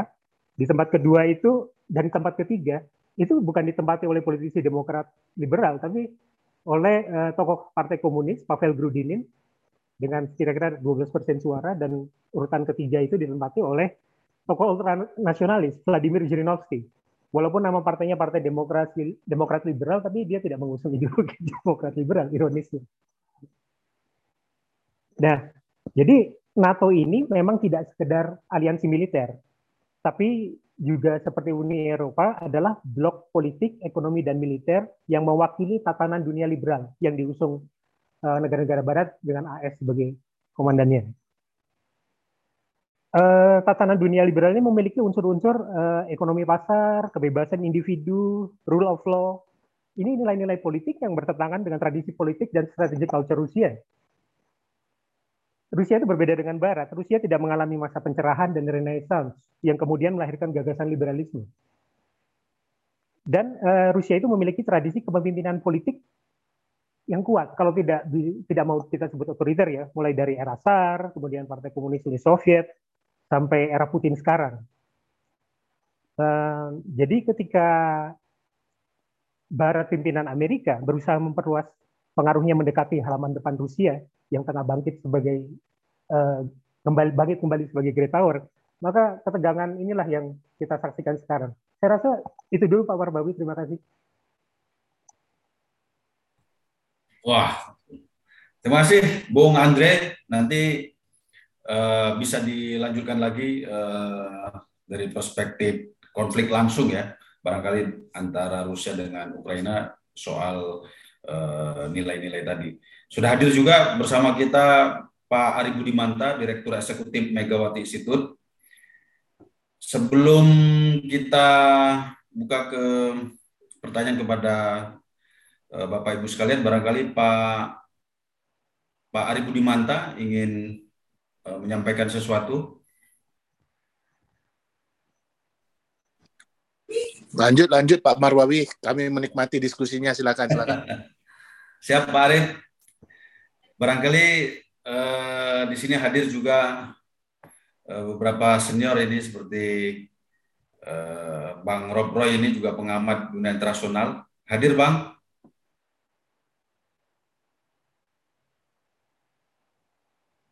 Halo?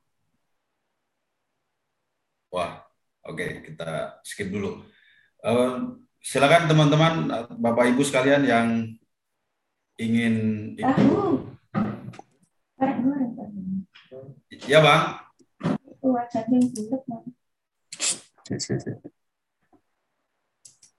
Bang Roy? Siap, Adil. Ya. Ya. Kalau ada komentar singkat, menyusul, Bang. menyusul aja deh. Ya, ya, menyusul. Lanjut dulu. Oh, lanjut dulu. ya. Bang Bursa? Saya nggak paham, cuman nikmatin informasi bagus sekali. Senang, hebat.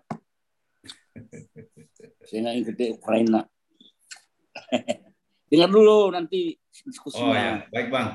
Uh, silakan uh, ada Prof Berli juga di sini.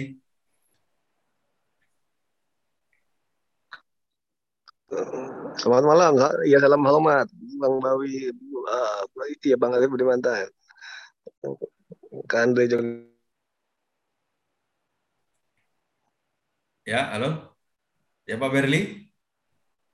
Ya, salam aja. Salam semua. Lanjut, oh, lanjut. Oh iya. Sedang menimba ilmu nih. Ini salam semua ini. Silakan Bapak Ibu yang lain barangkali ada yang ingin disampaikan. Saya buka forum aja ini.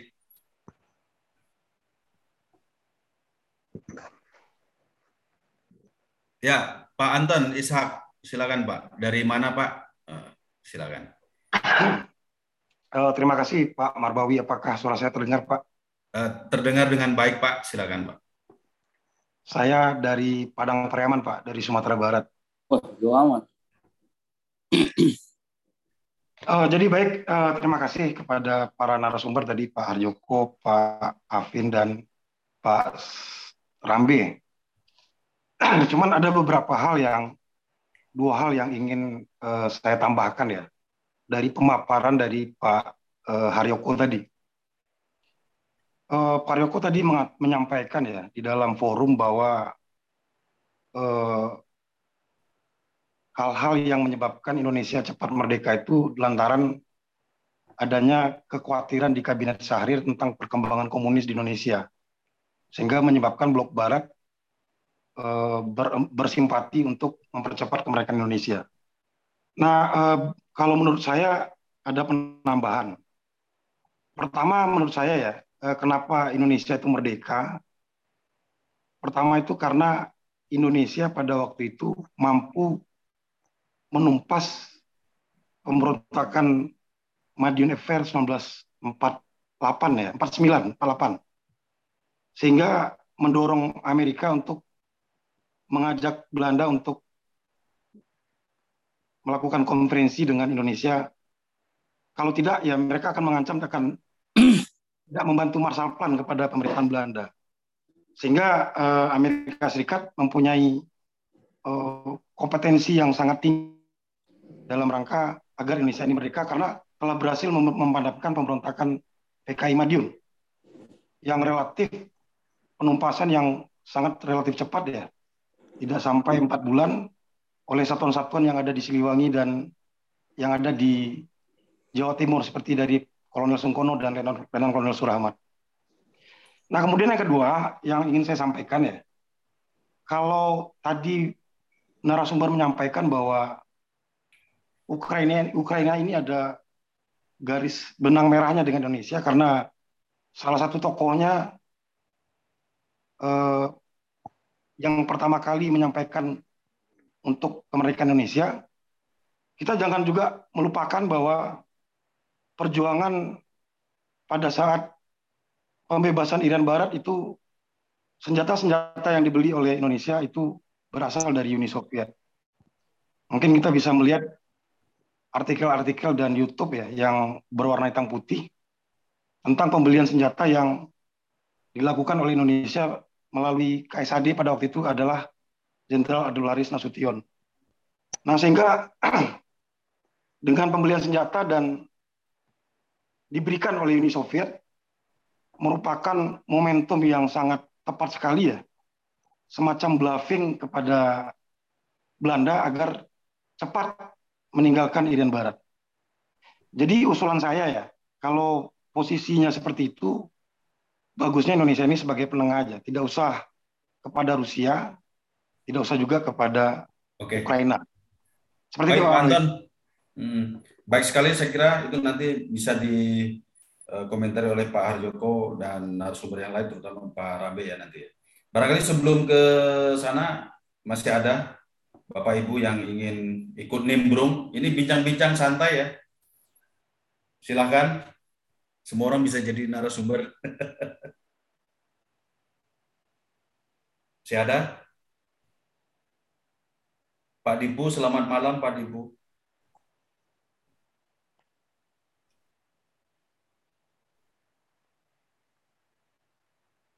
Ya, bagaimana? Eh, saya barangkali ingin ikut bertanya juga nih kepada eh, Pak Saprizal ya. Eh, apakah pendulum politik ya antara pro Rusia melawan pro Barat itu eh, tidak bisa diakhiri. Maksud saya sebagai satu elemen politik internal yang eh, membuat konflik geopolitik ini semakin berkepanjangan gitu ya. Nah, ke Bung Andre, ini Bung, kan konflik ini menurut Anda eh, sebab besar potensi untuk perangnya ya, untuk perang gitu ya. Eh, kalau kita kalau kita amati dari paparan tadi kan sepertinya eh, semua kekuatan menahan diri agar tidak terjadi perang langsung gitu. Tapi dengan deployment yang besar-besaran gitu, apakah kemungkinannya akan terjadi perang ya sekalipun eskalasinya tidak bisa kita katakan akan terjadi perang dunia ketiga gitu. Tapi barangkali perang singkat seperti di Armenia melawan Azerbaijan misalnya begitu atau di Georgia beberapa waktu yang lalu. Barangkali itu sambil menunggu komentar dari para senior dan bapak ibu sekalian. Monggo Bung Andre dulu nih Iya, itu tadi yang berita yang Bung Marbawi sampaikan itu uh, saya rasa masih dalam lingkup uh, konflik di wilayah de facto, yang de facto dikuasai oleh milisi-milisi pro Rusia ya di Donbas. Jadi bukan langkah gerak maju pasukan Rusia masuk lebih lanjut ke wilayah Ukraina. Karena kalau saya sih uh, tidak yakin Putin itu akan segegabah itu ya. Putin ini orangnya sangat ini kalkulatif sangat kalkulatif dan dia uh, cerdas untuk melihat menimbang uh, positif negatif untung rugi dari suatu langkah yang dia buat. Kalau misalnya dia menganeksasi Crimea dan Donbas kan jelas apa dia sudah yakin dia akan dapat dukungan dari uh, populasi dan milisi lokal. Walaupun sebetulnya ada aspek negatifnya begini karena bagian porsi Ukraina yang mayoritas penduduknya etnis Rusia ini sudah dikuasai oleh Rusia. Kemudian eh, konsekuensinya jika jika Putin ingin masuk lebih jauh untuk misalnya ke wilayah Ukraina lebih jauh untuk menguasai sebagian wilayah atau misalnya untuk uh, membuat konflik terbatas di wilayah Ukraina yang lebih dalam lagi yang de facto bu bukan berada di dalam de facto wilayah Rusia, wilayah yang dikuasai Rusia secara de facto, itu dia akan membayar dengan harga yang cukup mahal. Saya, saya pikir masih banyak kartu-kartu itu yang dimainkan Putin. Seperti misalnya Putin ini kan jago, dia bekas Intel ya, jadi dia jago dalam uh, perang informasi. Seperti misalnya ketika Rusia menyerbu Georgia tahun 2008, itu kan sebetulnya awalnya banyak yang mengecam uh, Rusia, terutama ya jelas dari AS dan Sekutu Baratnya.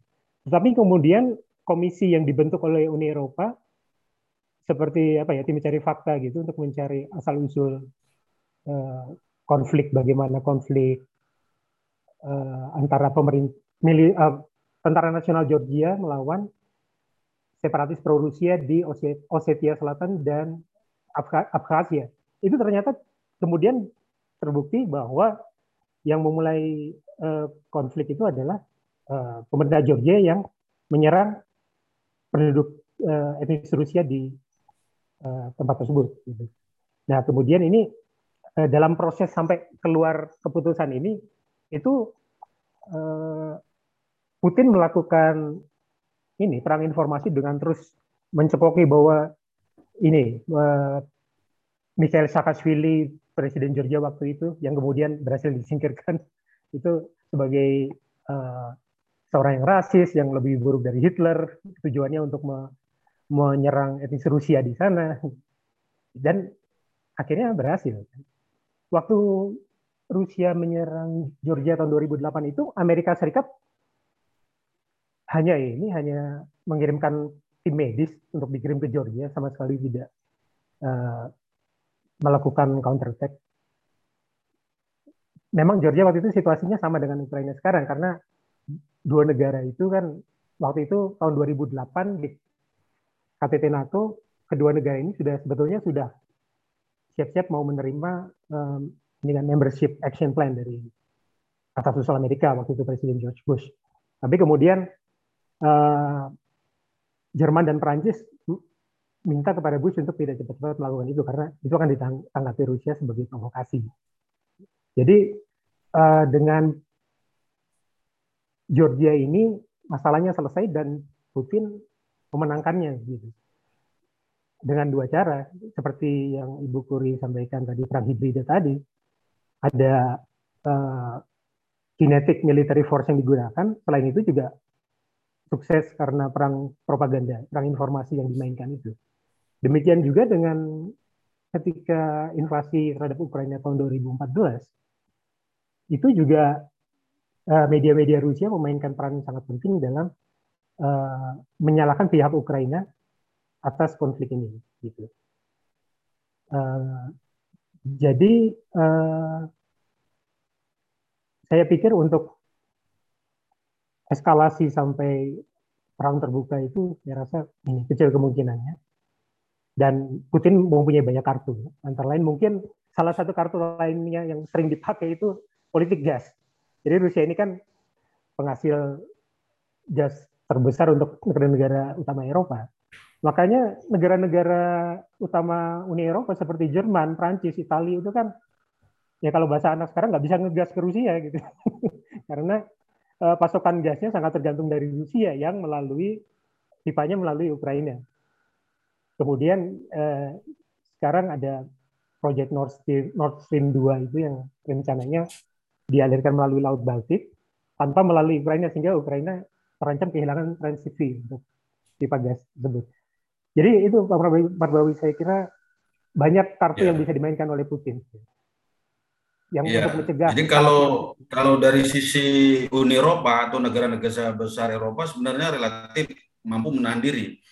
Tapi Amerika provokasinya jauh jauh lebih kencang ya dan uh, terus menerus itu dilakukan. Kira-kira ada apa ini, Bung? Barangkali singkat, Bung.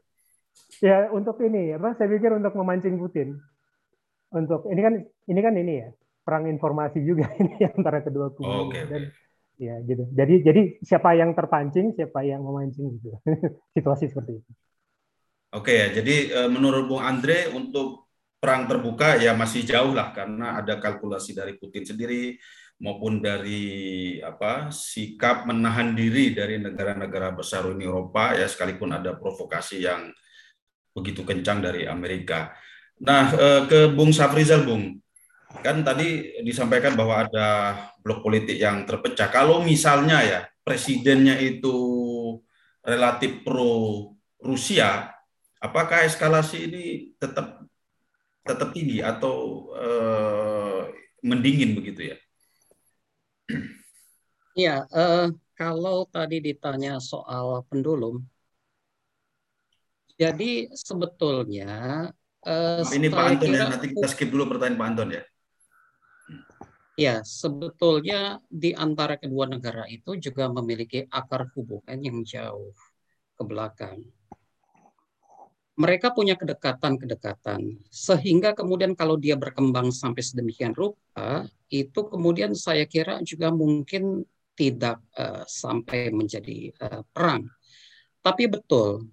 Jadi begini, kalau kita lihat sejarahnya, uh, terutama di wilayah Crimea ya, yang kemudian menjadi persoalan itu. Tadi saya sudah sebutkan bahwa tahun 30 ada kebijakan Stalin yang kemudian merubah komposisi demografi dengan kemudian mendatangkan orang-orang beretnis Rusia sehingga kemudian populasinya menjadi lebih besar sekarang. Terus kemudian juga kita lihat pada tahun 1954. 1954 sesungguhnya Crimea itu itu bagian dari Republik Soviet Sosialis Rusia ketika berada di bawah Uni Soviet dulu. Uni Soviet ada 15 negara bagian, lalu kemudian Crimea itu asalnya sebelum tahun 1954 itu ada di wilayah uh, uh, uh, Rusia. Tapi kemudian dipindahkan bahwa Crimea kemudian diberikan kepada Republik Soviet Sosialis Ukraina. Jadi ada ada perpindahan itu. Lalu kemudian kalau misalkan kita lihat, memang pada tahun 9 ketika pecahnya uh, Uni Soviet dulu, beberapa kelompok-kelompok yang boleh dikatakan nasionalis garis keras di Rusia itu kemudian ada yang juga menganggap eh, bahwa Ukraina bahwa Crimea itu sesungguhnya merupakan bagian dari uh, Rusia sehingga kemudian saya mencatat ada Vladimir Lukin ini ketua Komite Hubungan Luar Negeri dan Ekonomi Eksternal di Duma ya, parlemennya Rusia, yang kemudian juga meminta pada pemerintah Rusia untuk kemudian mengambil alih Crimea pada tahun 1992. Jadi ini rentetan-rentetan sejarah yang saya ingin kemukakan. Tapi pendulum itu itu senantiasa selalu ada bahwa apakah kemudian itu ingin ke, eh, ke Eropa terus kemudian ke eh, blok Rusia itu selalu ada di dalam masyarakat Ukraina sendiri. Walaupun kemudian memang membaginya gampang saja, barat dan kemudian timur. Tapi apakah kemudian dia berkembang menjadi sebuah perang terbuka? Saya juga melihat sebetulnya tidak sampai seperti itu gitu. Ini terbukti bahwa kemudian eh, di masa Kravchuk, Kuchma, Yushchenko dia tidak sampai kemudian pada posisi untuk kemudian sampai tegas kemudian berkonflik. Saya kira tidak seperti itu. Dan tadi juga Mas uh, Andre Hafizena juga sudah mengemukakan bahwa ada faktor-faktor di mana kemudian juga dalam tanda kutip ya Barat uh, tadi Mas Marbawi juga mengatakan provokasi seperti itu dan itu ditunjukkan dari kemudian senator yang kemudian ada di lapangan Maidan itu saat revolusi Maidan. Nah, jadi ini semakin pelik lagi persoalan-persoalan domestik ketika dia bercampur dengan kepentingan-kepentingan global. Jadi kita harus ingat bahwa Ukraina itu adalah medan pertempuran. Ukraina itu dia buffer zone itu sesungguhnya antara blok barat dengan kemudian blok timur. Yang penengahnya itu ada di di di Ukraina. Lalu kemudian ya dalam kerangka itu pula sebetulnya ya Putin juga kan jauh-jauh hari dan kemarin diucapkan kembali bahwa kemudian dia menginginkan supaya kemudian Ukraina tidak masuk ke dalam NATO dan dia katakan itu adalah garis garis merahnya Putin. Nah, jadi maksud saya kalau misalkan ditanyakan soal pendulum atau kemudian persoalan-persoalan domestik antara yang ke blok barat maupun ke blok timur, saya kira tidak sampai seperti itu, tapi itu kemudian menjadi begitu rumit karena ada faktor-faktor geostrategis internasional itu, geopolitik itu. Saya kira begitu. Oke. Saya kira menarik ya, semakin uh, menarik. Sebelum ke Bu Kuri dan Pak Harjoko, barangkali Bang Rob Roy ingin meramaikan. Siap. Selamat malam Bentar. Nah. Selamat malam, Bang. Malam, Pak. Iya. uh, semua pem pemerasaran juga selamat malam nih Bung Harjoko. Baru sekali ini saya lihat wajahnya. Selamat malam Mas Rob Roy. ya, saya tertarik sekali dengan uh, apa yang dipaparkan Bung Andre, Bung Andre Abisena Sigit. Bagus, saya sangat banyak yang saya sepakati dalam hal itu.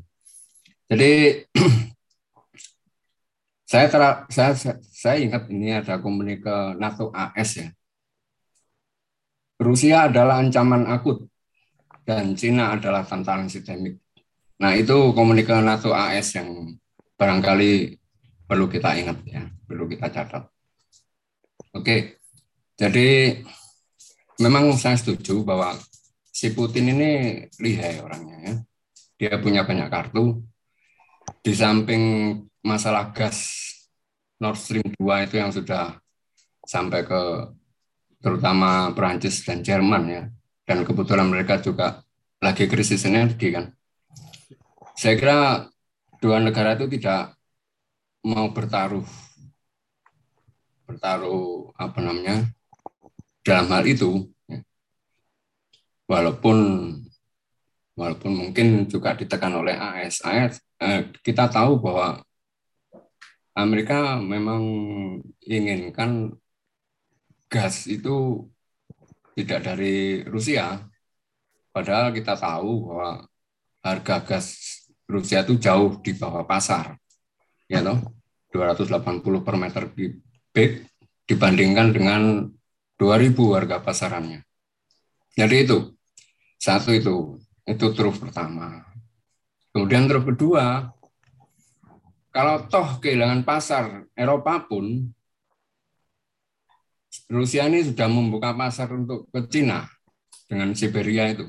Nah, jadi kehilangan pasar pun Rusia juga uh, apa namanya dia tidak tidak terlalu berpengaruh ya. Jadi pada akhirnya saya melihat bahwa ini kan pertarungan geopolitik ya. Jadi bagaimana caranya Rusia berupaya jangan sampai EU Eurasia ini dikuasai mereka gitu. Dan harus diingat bahwa dunia sekarang ini sudah bukan lagi unipolar gitu. Di multipolar. Nah, apalagi kita kita tahu perkembangan akhir-akhir ini begitu akrabnya Rusia dengan Cina ya untuk untuk apa namanya ya entah itu membentuk aliansi atau tidak tapi rasanya itu sudah mengarah ke sana gitu. nah eh, itu kemudian dari sekian NATO, anggota NATO itu yang yang paling paling paling apa namanya paling lunak. Kita tahu dengan kondisi seperti itu adalah Prancis dan Jerman. Dia sibuk melobi, sementara Inggris dan Amerika tetap keras ya. Kita tahu kalau ter, kalau terjadi perang pun Prancis dan Jerman itu akan menjadi negara yang terdepan. Ini merugikan mereka kan Sedangkan Inggris jauh dari titik perang, apalagi Amerika. Nah, itu itu pertaruhan yang sangat diperhitungkan oleh kedua negara itu. Di samping tentu ada faktor-faktor lain mungkin juga dukungan dalam negeri, ya dukungan dalam negerinya itu ya krisis energi itu antara lain. Oke, jadi kalau saya lihat mungkin ya, mungkin akan harus ada suatu kompromi dalam hal ini ya bahwa uh, bisa saja komprominya adalah begini supaya semua tidak kehilangan muka ya. Jadi oke lah, si Ukraina boleh masuk NATO, tapi dengan catatan tidak ada arsenal yang digelar arsenal arsenal milik eh, NATO ataupun Amerika yang digelar di bumi Ukraina.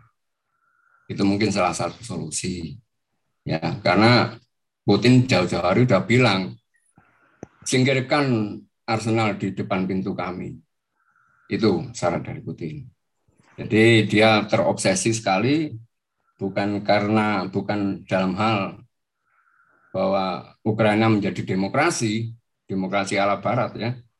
Tapi ketakutan ketakutan ancaman ancaman ancaman itu mesin perangnya itu itu kan memprovokasi. Kalau mesin perangnya itu ditaruh di perbatasan di Ukraina nah itu. Itu yang yang yang ya ya provokasi tadi. Membuat pening kepala. Seperti itu. Jadi begitu Mas Andre. Sementara itu, itu dulu saya terima kasih atas waktu yang diberikan. Saya kembalikan ke Bung Marbawi. Terima kasih Pak Rob Roy. Ini ya. analisis real politik. Masih ada dari Bapak Ibu sekalian? Kalau tidak, eh, mohon tanggapan dari Pak Harjoko dan Bu Kuri ya. Bu Kuri dulu ya barangkali nanti Pak Harjoko kaitannya dengan eh, apa perlu Indonesia masuk sebagai penengah karena faktor-faktor historis atau seperti apa begitu ya. Eh, barangkali sebelum itu ke Bu Kuri dulu Bu, eh, bagaimana menanggapi dari beberapa lalu lintas diskusi kita ini mungkin sebagai tambahan.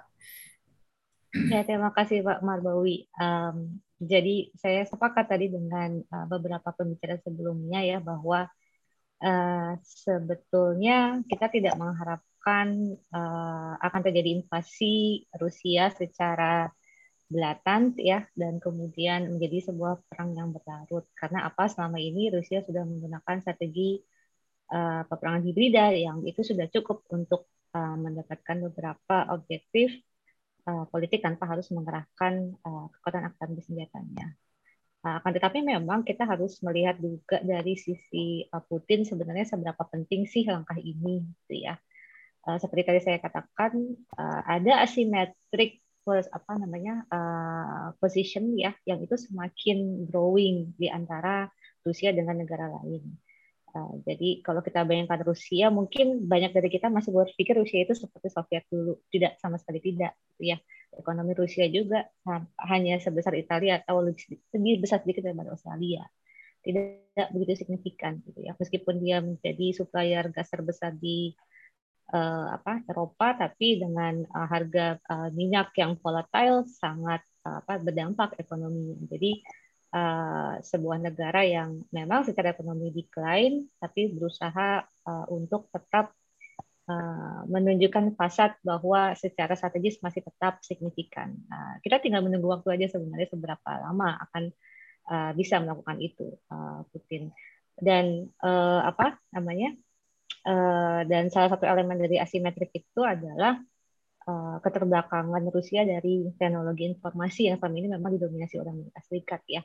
Uh, jadi operasi-operasi apa penurunan rezim di negara-negara yang bersahabat itu juga ditengarai memang diawali oleh atau terbungkus sebenarnya oleh strategi dengan strategi-strategi informasi operasi informasinya Amerika Serikat. Makanya kemudian apa namanya uh, tentara uh, militer uh, Rusia uh, meningkatkan kemampuan untuk operasi uh, informasi juga ya uh, yang uh, apa sampai hari ini juga kita lihat uh, banyak apa berita-berita yang uh, dalam beberapa hari ini muncul itu justru uh, mencoba menggambarkan bahwa Amerika Serikat akan uh, mendorong pihak-pihak uh, di Ukraina untuk uh, menyerang Rusia. Jadi dibalik itu ya uh, isunya ya.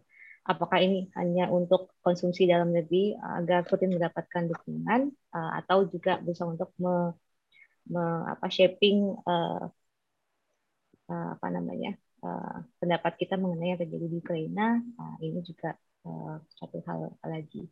Tapi memang uh, menurut saya uh, mungkin uh, Putin setelah sekian lama berkuasa melihat bahwa ini uh, juga menyangkut isu uh, rezim survivalnya uh, dia gitu ya. Seperti yang saya saya katakan kalau Ukraina itu bergabung dengan NATO itu akan jadi sangat berubah kalkulasi uh, geopolitiknya. Uh, Ukraina di, tidak bisa apa namanya uh, bisa uh, apa menutup uh, selat gitu ya. Uh, bisa menyulitkan uh, Rusia. Kemudian juga uh, Rusia kehilangan buffer zone untuk uh, penangkalan dan uh, pengaruhnya gitu ya. Jadi dibuat mungkin agak telanjang gitu ya. Dan uh, memang timingnya pas tadi ya. Uh, tahun 2017 tuh waktu uh, kita ada dialog uh, Asia Pasifik NATO ya, memang uh, NATO sendiri juga kehilangan akal sebenarnya harus merespon apa dengan uh, tindakan Rusia. Karena kalau kita lihat dalam sejarah sebenarnya sempat hubungan Rusia dengan NATO itu kan baik-baik saja ya, sempat di Afghanistan bersama. Ya. Kemudian di antara mereka ada hotline yang langsung uh, pada pemimpin politik. Jadi kalau ada krisis di lapangan bisa langsung tangani. Hotline ini ditutup oleh Putin. Jadi nggak ada means of communication antara NATO dengan Rusia. Nah, semestinya Indonesia dan negara-negara lain ini mendorong agar hotline itu dibuka kembali. Itu yang pertama. Yang kedua, memang Ukraina ini harus, mungkin saya realis ya. Jadi, uh, geostrategis kita itu mungkin menentukan nasib kita. Jadi kalau Ukraina adalah sebuah negara yang relatif kecil, terjepit di antara dua pengaruh yang berbeda, maka takdirnya dia adalah harusnya menjadi negara netral. Ya. Uh, justru jangan jangan berpihak karena kalau dia berpihak dia bisa menjadi sasaran. Tapi kalau dia menjadi negara netral, dia melindungi dirinya gitu ya dari pengaruh kedua uh, kepentingan dan juga dari uh, kemungkinan invasi militer karena secara hukum internasional kita sudah ada pengakuan terhadap negara netral, netral dengan hak dan kewajiban negara-negara beligeran atau negara-negara yang berperang terhadap negara netral. Jadi harusnya nggak nggak akan ada lagi cerita uh, dulu uh, apa namanya uh, Denmark atau Swedia gitu yang dihajar ya oleh kekuatan beligeran karena dia ada di wilayah uh, apa in the in the line of fire gitu. Uh, sayangnya ini uh, entah kenapa tidak di atau mungkin saya yang eh, kurang baca sih. Apakah ini pernah diangkat oleh Ukraina? Mungkin pembicara lain yang lebih mengenal Ukraina bisa menjelaskan. Apakah memang hanya dua kutub yang sangat berseberangan itu pro Rusia atau pro NATO, pro Uni Eropa ya, atau atau ada sebenarnya opsi ketiga yang netral ini yang sebenarnya uh, works ya untuk kita uh, untuk uh, digali oleh Rusia. Eh, oleh oleh Ukraina mohon maaf. Um, memang opsi negara netral itu tidak murah ya. Uh, seperti Swedia dia mati-matian membangun teknologi militernya agar dia bisa memenuhi kebutuhan angkatan bersenjatanya nggak diembargo kanan kiri dan itu mahal banget uh, dan uh, Swedia juga akhirnya melepas uh, netralitas bersenjatanya di tahun 90-an tapi itu sudah cukup membuat dia selamat ya mengarungi perang dingin. Nah ini yang uh, pelajaran juga buat Indonesia yang terjepit antara dua kekuatan yang berbeda di di Indo-Pasifik. Mungkin uh, begitu saja, Mas uh, Pak Marbawi, silakan. Ya, menarik ini soal soal apa uh, gagasan uh, Ukraina sebagai negara netral ya. Saya kira saya juga baru dengar ini. Uh, Pak Harjoko barangkali ingin menambahkan Pak Harjoko. Iya Pak Marbawi, tadi dari Pak Anton saya sepakat ya dengan apa yang disampaikan Pak Anton tadi, memang seperti itu ya. Hanya potret saya tadi baru sampai ke tahun 46. Belum sampai ke pembebasan apa Irian Jaya ya. Jadi tadi memang baru sampai di sekitar tahun 46 ah, potretnya. Jadi potretnya waktu itu bahwa ketakutan terhadap hantu komunisme katakanlah begitu ya mempercepat Belanda untuk paling tidak memberi konsensi terhadap Indonesia berupa wilayah Jawa dan Sumatera menjadi uh, wilayah Indonesia. Itu udah satu kemenangan ya, gitu. Dari segi itu. Tapi dari segi Rusia dan Ukrainanya sendiri, menurut saya memang uh, ya saya katakan mereka mengalami begitu banyak kesedihan tanda kutip gitu ya jadi dari satu kekuatan yang tadinya ditakuti ya gitu. Kemudian hancur karena apa eh, glasnost, perestroika dan lain-lain itu ya. Gitu. Kemudian mereka bersekutu di dalam Commonwealth of, Independent States ya begitu. Jadi ini memang duka yang panjang gitu kalau menurut saya bagi Rusia sebenarnya. Gitu.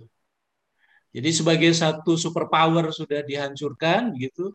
Lalu uh, untuk memelihara keluarganya sendiri dengan bersahabat dengan beberapa mantan-mantannya itu ya itu juga tidak tidak bisa dipertahankan gitu. Jadi ini memang kegagalan yang luar biasa bagi Rusia menurut saya. Nah, di peta itu bisa dilihat bahwa sejak 97 sampai sekarang ini nyaris hanya tinggal negara Belarus dan Ukraina aja yang tidak masuk ke dalam uh, NATO ya, begitu. Jadi kalau karena itu Putin kemarin eh, saya lihat ketika bertemu dengan Macron, ketemu dengan Xi Jinping juga bicara minta supaya ini kembali kepada situasi sebelum tahun 1997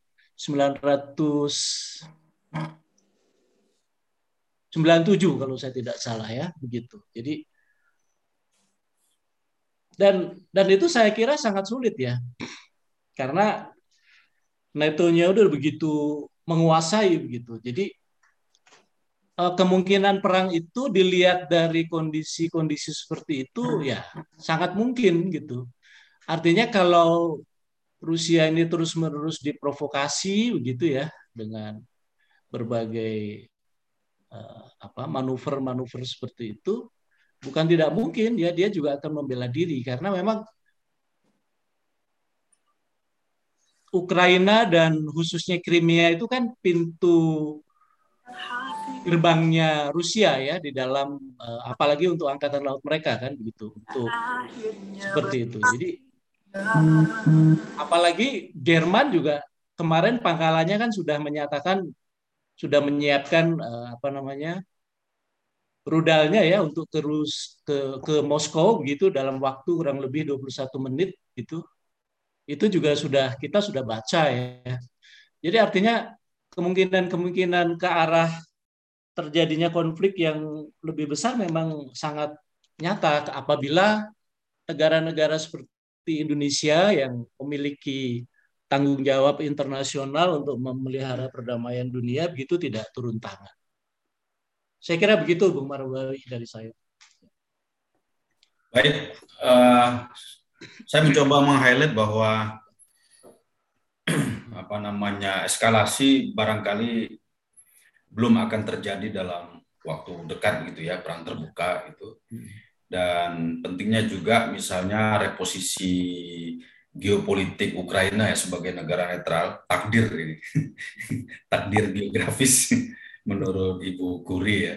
Dan juga eh, yang ketiga perlunya eh, ya secara relatif lah saya kira Indonesia berperan untuk mengurangi apa ya tendensi konflik lebih jauh ya barangkali eh, masuk masuklah uh, dalam isu ini. Uh, nah, uh, mangga Bapak Ibu sekalian kita barangkali masih ada 10 menit. Ini sudah jam 21 lewat 4, kita barangkali 10 menit, pukul 21.15 kita akhiri nanti. Masih ada Pak Pak Abe? Pak Umar, ini jurnalis senior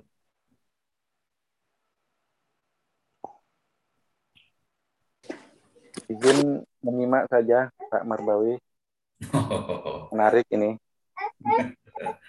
Iya, terima kasih. Oke. Pak Abe, barangkali Pak.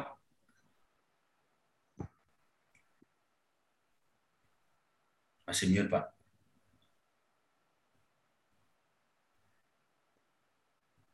Lanjut, lanjut diskusinya seru ada Kuri, ada Kuri itu sama Rambe dan teman-teman lain.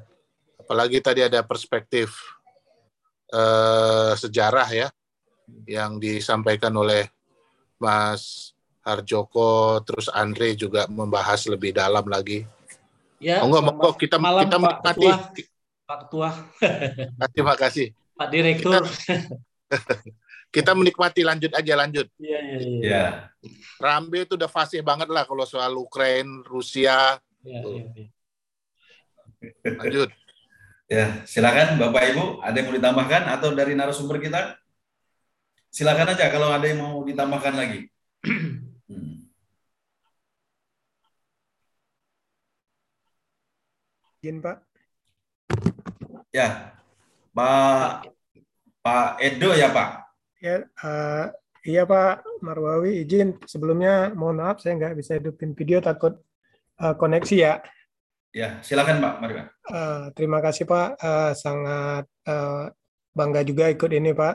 Uh, tapi seperti tadi dari beberapa narasumber, uh, semoga perang ini nggak jadi Pak.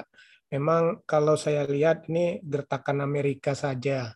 Uh, kalau Rusia uh, saya uh, pernah uh, ketika saya berada di Turki, uh, duta besar Rusia di yang dibunuh dan ditembak pengawalnya ajudan ajudannya sendiri yang dari Turki itu Rusia tidak bereaksi apa-apa gitu. Dubesnya ditembak mati free dan tidak apa-apa. Jadi kalau saya melihat Rusia ini baik Pak. Uh, kayaknya si Amerika ini yang uh, carinya. Semoga perang ini tidak terjadi. Terima kasih Pak Marbawi. Iya. Wah ini pro Rusia nih. Maaf Pak Ida. Belum. Ya, Pak Bursa silakan Bang. Tipis pasem para belum. Ya. Jadi gini, saya cuma singkat aja ya. Ya Bang. Uh, konflik Ukraina itu menurut saya ya Amerika tuh penuh kalkulasi. Kalau dia nggak penting secara ekonomi dan geopolitik, dia nggak ikut campurin pastinya Rusia nanti. Ya dia dikasih aja Ukraina itu gitu loh. Walaupun dengan NATO-nya gitu. Itu satu. Kedua. Kedua, eh, apa namanya, eh, Rusia ini kan sebetulnya memiliki historical sebagai imperium ya, sebagai satu kekaisaran. Kedua, Uni Soviet. Itu kan semacam imperium modern ya di bawah komunisme dia ada cita-cita mau kembalikan itu gitu loh. Sedikit-sedikit masuk apa namanya kemarin dia kemudian uh, apa namanya kemarin semenanjung krim ya krim krim apa tuh. Nanti dia pelan-pelan masuk gitu loh. Apalagi sekarang kan ada sinyal dari Beijing untuk sekutu ngadapin Amerika Serikat. Jadi ada kemungkinan itu diambil alih aja perang tidak terjadi. Peringatan-peringatan Barat ya bahwa orang Amerika sudah keluar itu itu bukan bukan apa namanya nakut-nakuti. Dia mungkin sudah tahu secara intelijen bahwa Rusia akan ambil alih itu tanpa tanpa perang dengan pihak lain gitu. Karena itu tadi uh, Rusia ingin kembali membangun kejayaan masa lalunya. Saya pikir itu kita uh, Indonesia sih nggak bisa apa-apa kayak gitu. Kita kan udah lihat peran Indonesia di luar negeri. Soal Myanmar aja Indonesia nggak terlalu berperan gitu loh. Myanmar. Ingat Myanmar kan?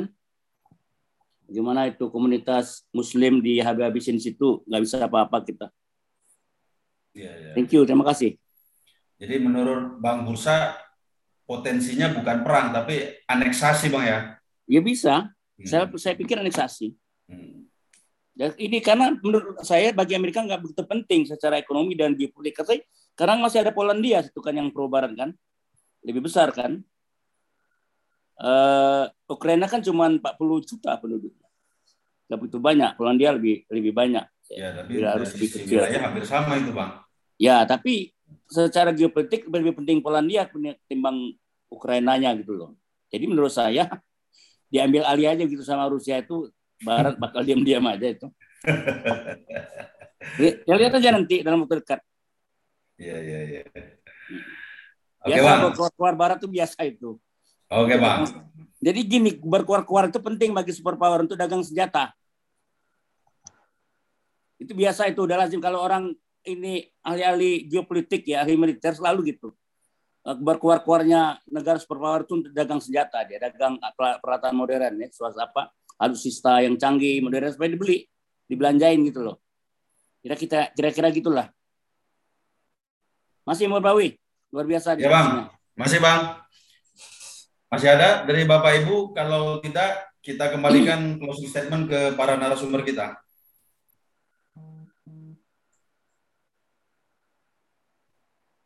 Cukup ya?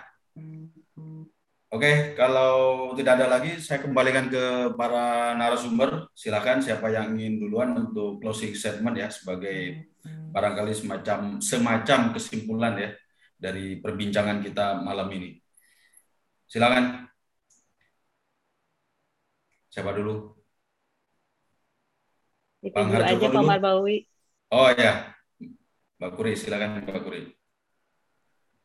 Uh, saya yakin semua di sini sebenarnya uh, percaya Rusia tidak akan melakukan invasi terbuka ya, kosnya terlalu tinggi.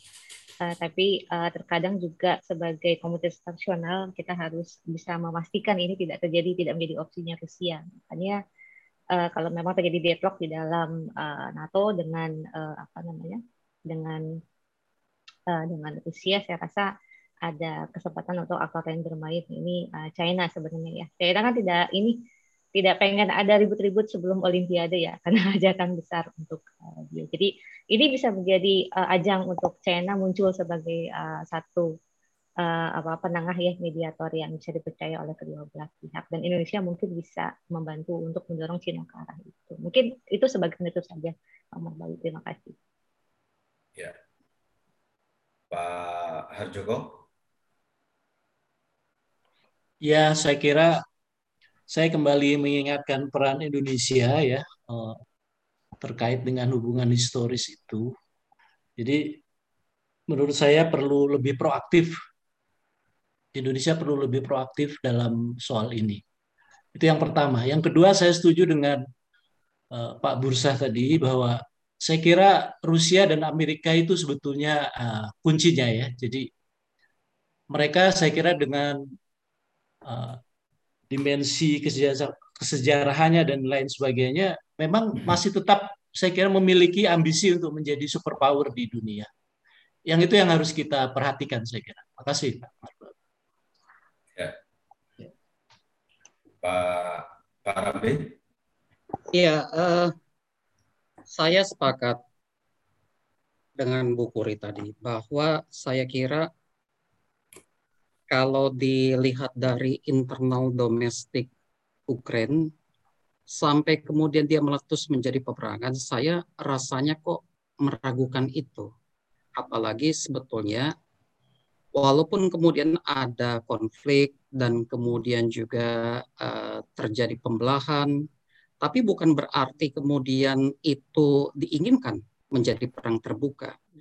Dan orang yang berpikir untuk kemudian memposisikan Ukraina sebagai netral, saya kira juga itu bukannya tidak ada, bahkan juga sebetulnya ya relatif uh, uh, besar. Karena konflik itu kan juga uh, uh, harus dibayar dengan harga mahal. Lalu kemudian juga kalau misalkan kita lihat, ya mungkin posisi yang realistis ya sama seperti yang sebetulnya juga diinginkan oleh banyak pihak, bahwa Ukraina itu betul-betul dia posisinya itu memang dia menjadi penyangga itu. Penyangga antara Barat, NATO, Uni Eropa dengan kemudian uh, dengan blok uh, uh, Rusia dan beberapa negara-negara yang lain. Jadi saya kira mungkin posisi yang juga paling netral dan kemudian juga diinginkan dalam rangka diinginkan masyarakat internasional ya maksud saya supaya kemudian tidak berkembang menjadi eskalasi yang luar biasa ya seperti itu.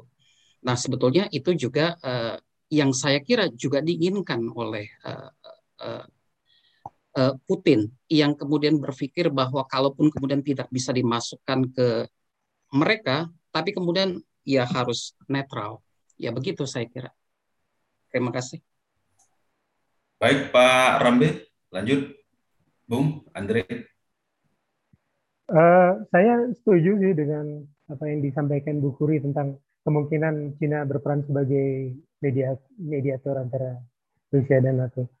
Uh, karena begini, Ukraina, uh, Cina ini meskipun satu kubu dengan Rusia dalam menentang uh, hegemoni Amerika, termasuk instrumen-instrumennya seperti NATO, tapi uh, dalam pengembangan in, industri pertahanannya, Cina ini sangat tergantung dengan Ukraina.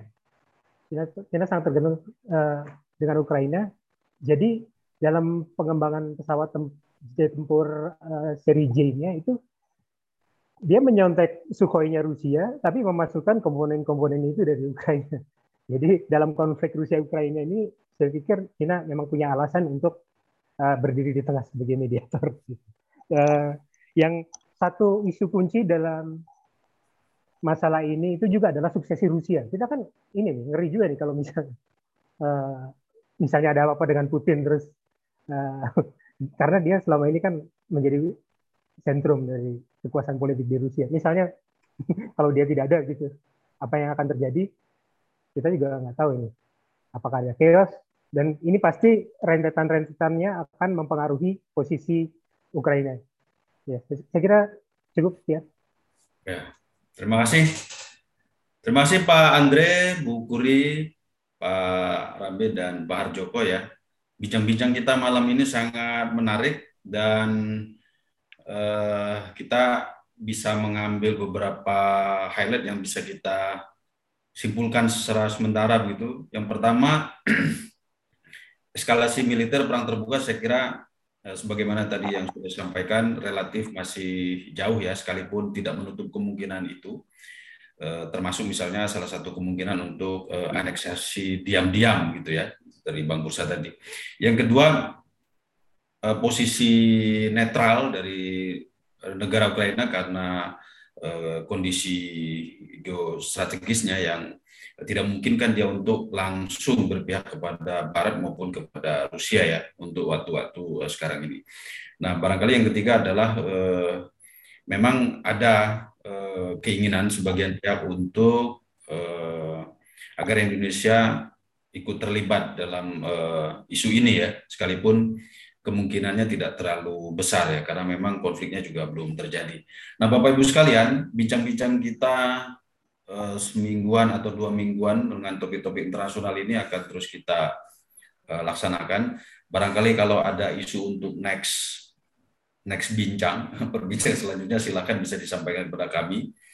Eh, misalnya soal Taliban yang sampai hari ini belum diakui oleh dunia internasional atau isu-isu lain di eh, di tingkat global yang bisa di, disampaikan kepada kami silakan kita menerima eh, masukan termasuk narasumber yang bisa kita ajak bincang-bincang weekend secara ringan Eh, seminggu sekali atau dua minggu sekali mengenai topik-topik internasional. Barangkali itu yang bisa kita eh, apa namanya bisa kita lakukan malam ini. Eh, kurang lebihnya mohon maaf. Terima kasih Mas Dida yang sudah memfasilitasi kegiatan ini. Pak Abe, barangkali ada kan kata pengantar penutup Pak Abe. Enggak, hanya terima kasih aja ke Dr. Kuri, Dr. Andre, eh, apa namanya Mas Harjoko, Dr. Harjoko, kemudian Dr. Safrizal Ramble dan teman-teman semua yang telah berpartisipasi dalam bincang-bincang malam ini kami atas nama Megawati Institute sekali lagi mengucapkan terima kasih dan menyampaikan penghargaan yang tinggi kepada teman-teman semua. Terima kasih. Selamat malam. Hidup Puan. Terima kasih Mas Arief. Terima kasih Bang Bursa. Ya, terima kasih Pak Abe, terima kasih para narasumber dan para serta senior-senior kita. terima kasih saya mengucapkan uh, Assalamualaikum warahmatullahi wabarakatuh. Waalaikumsalam.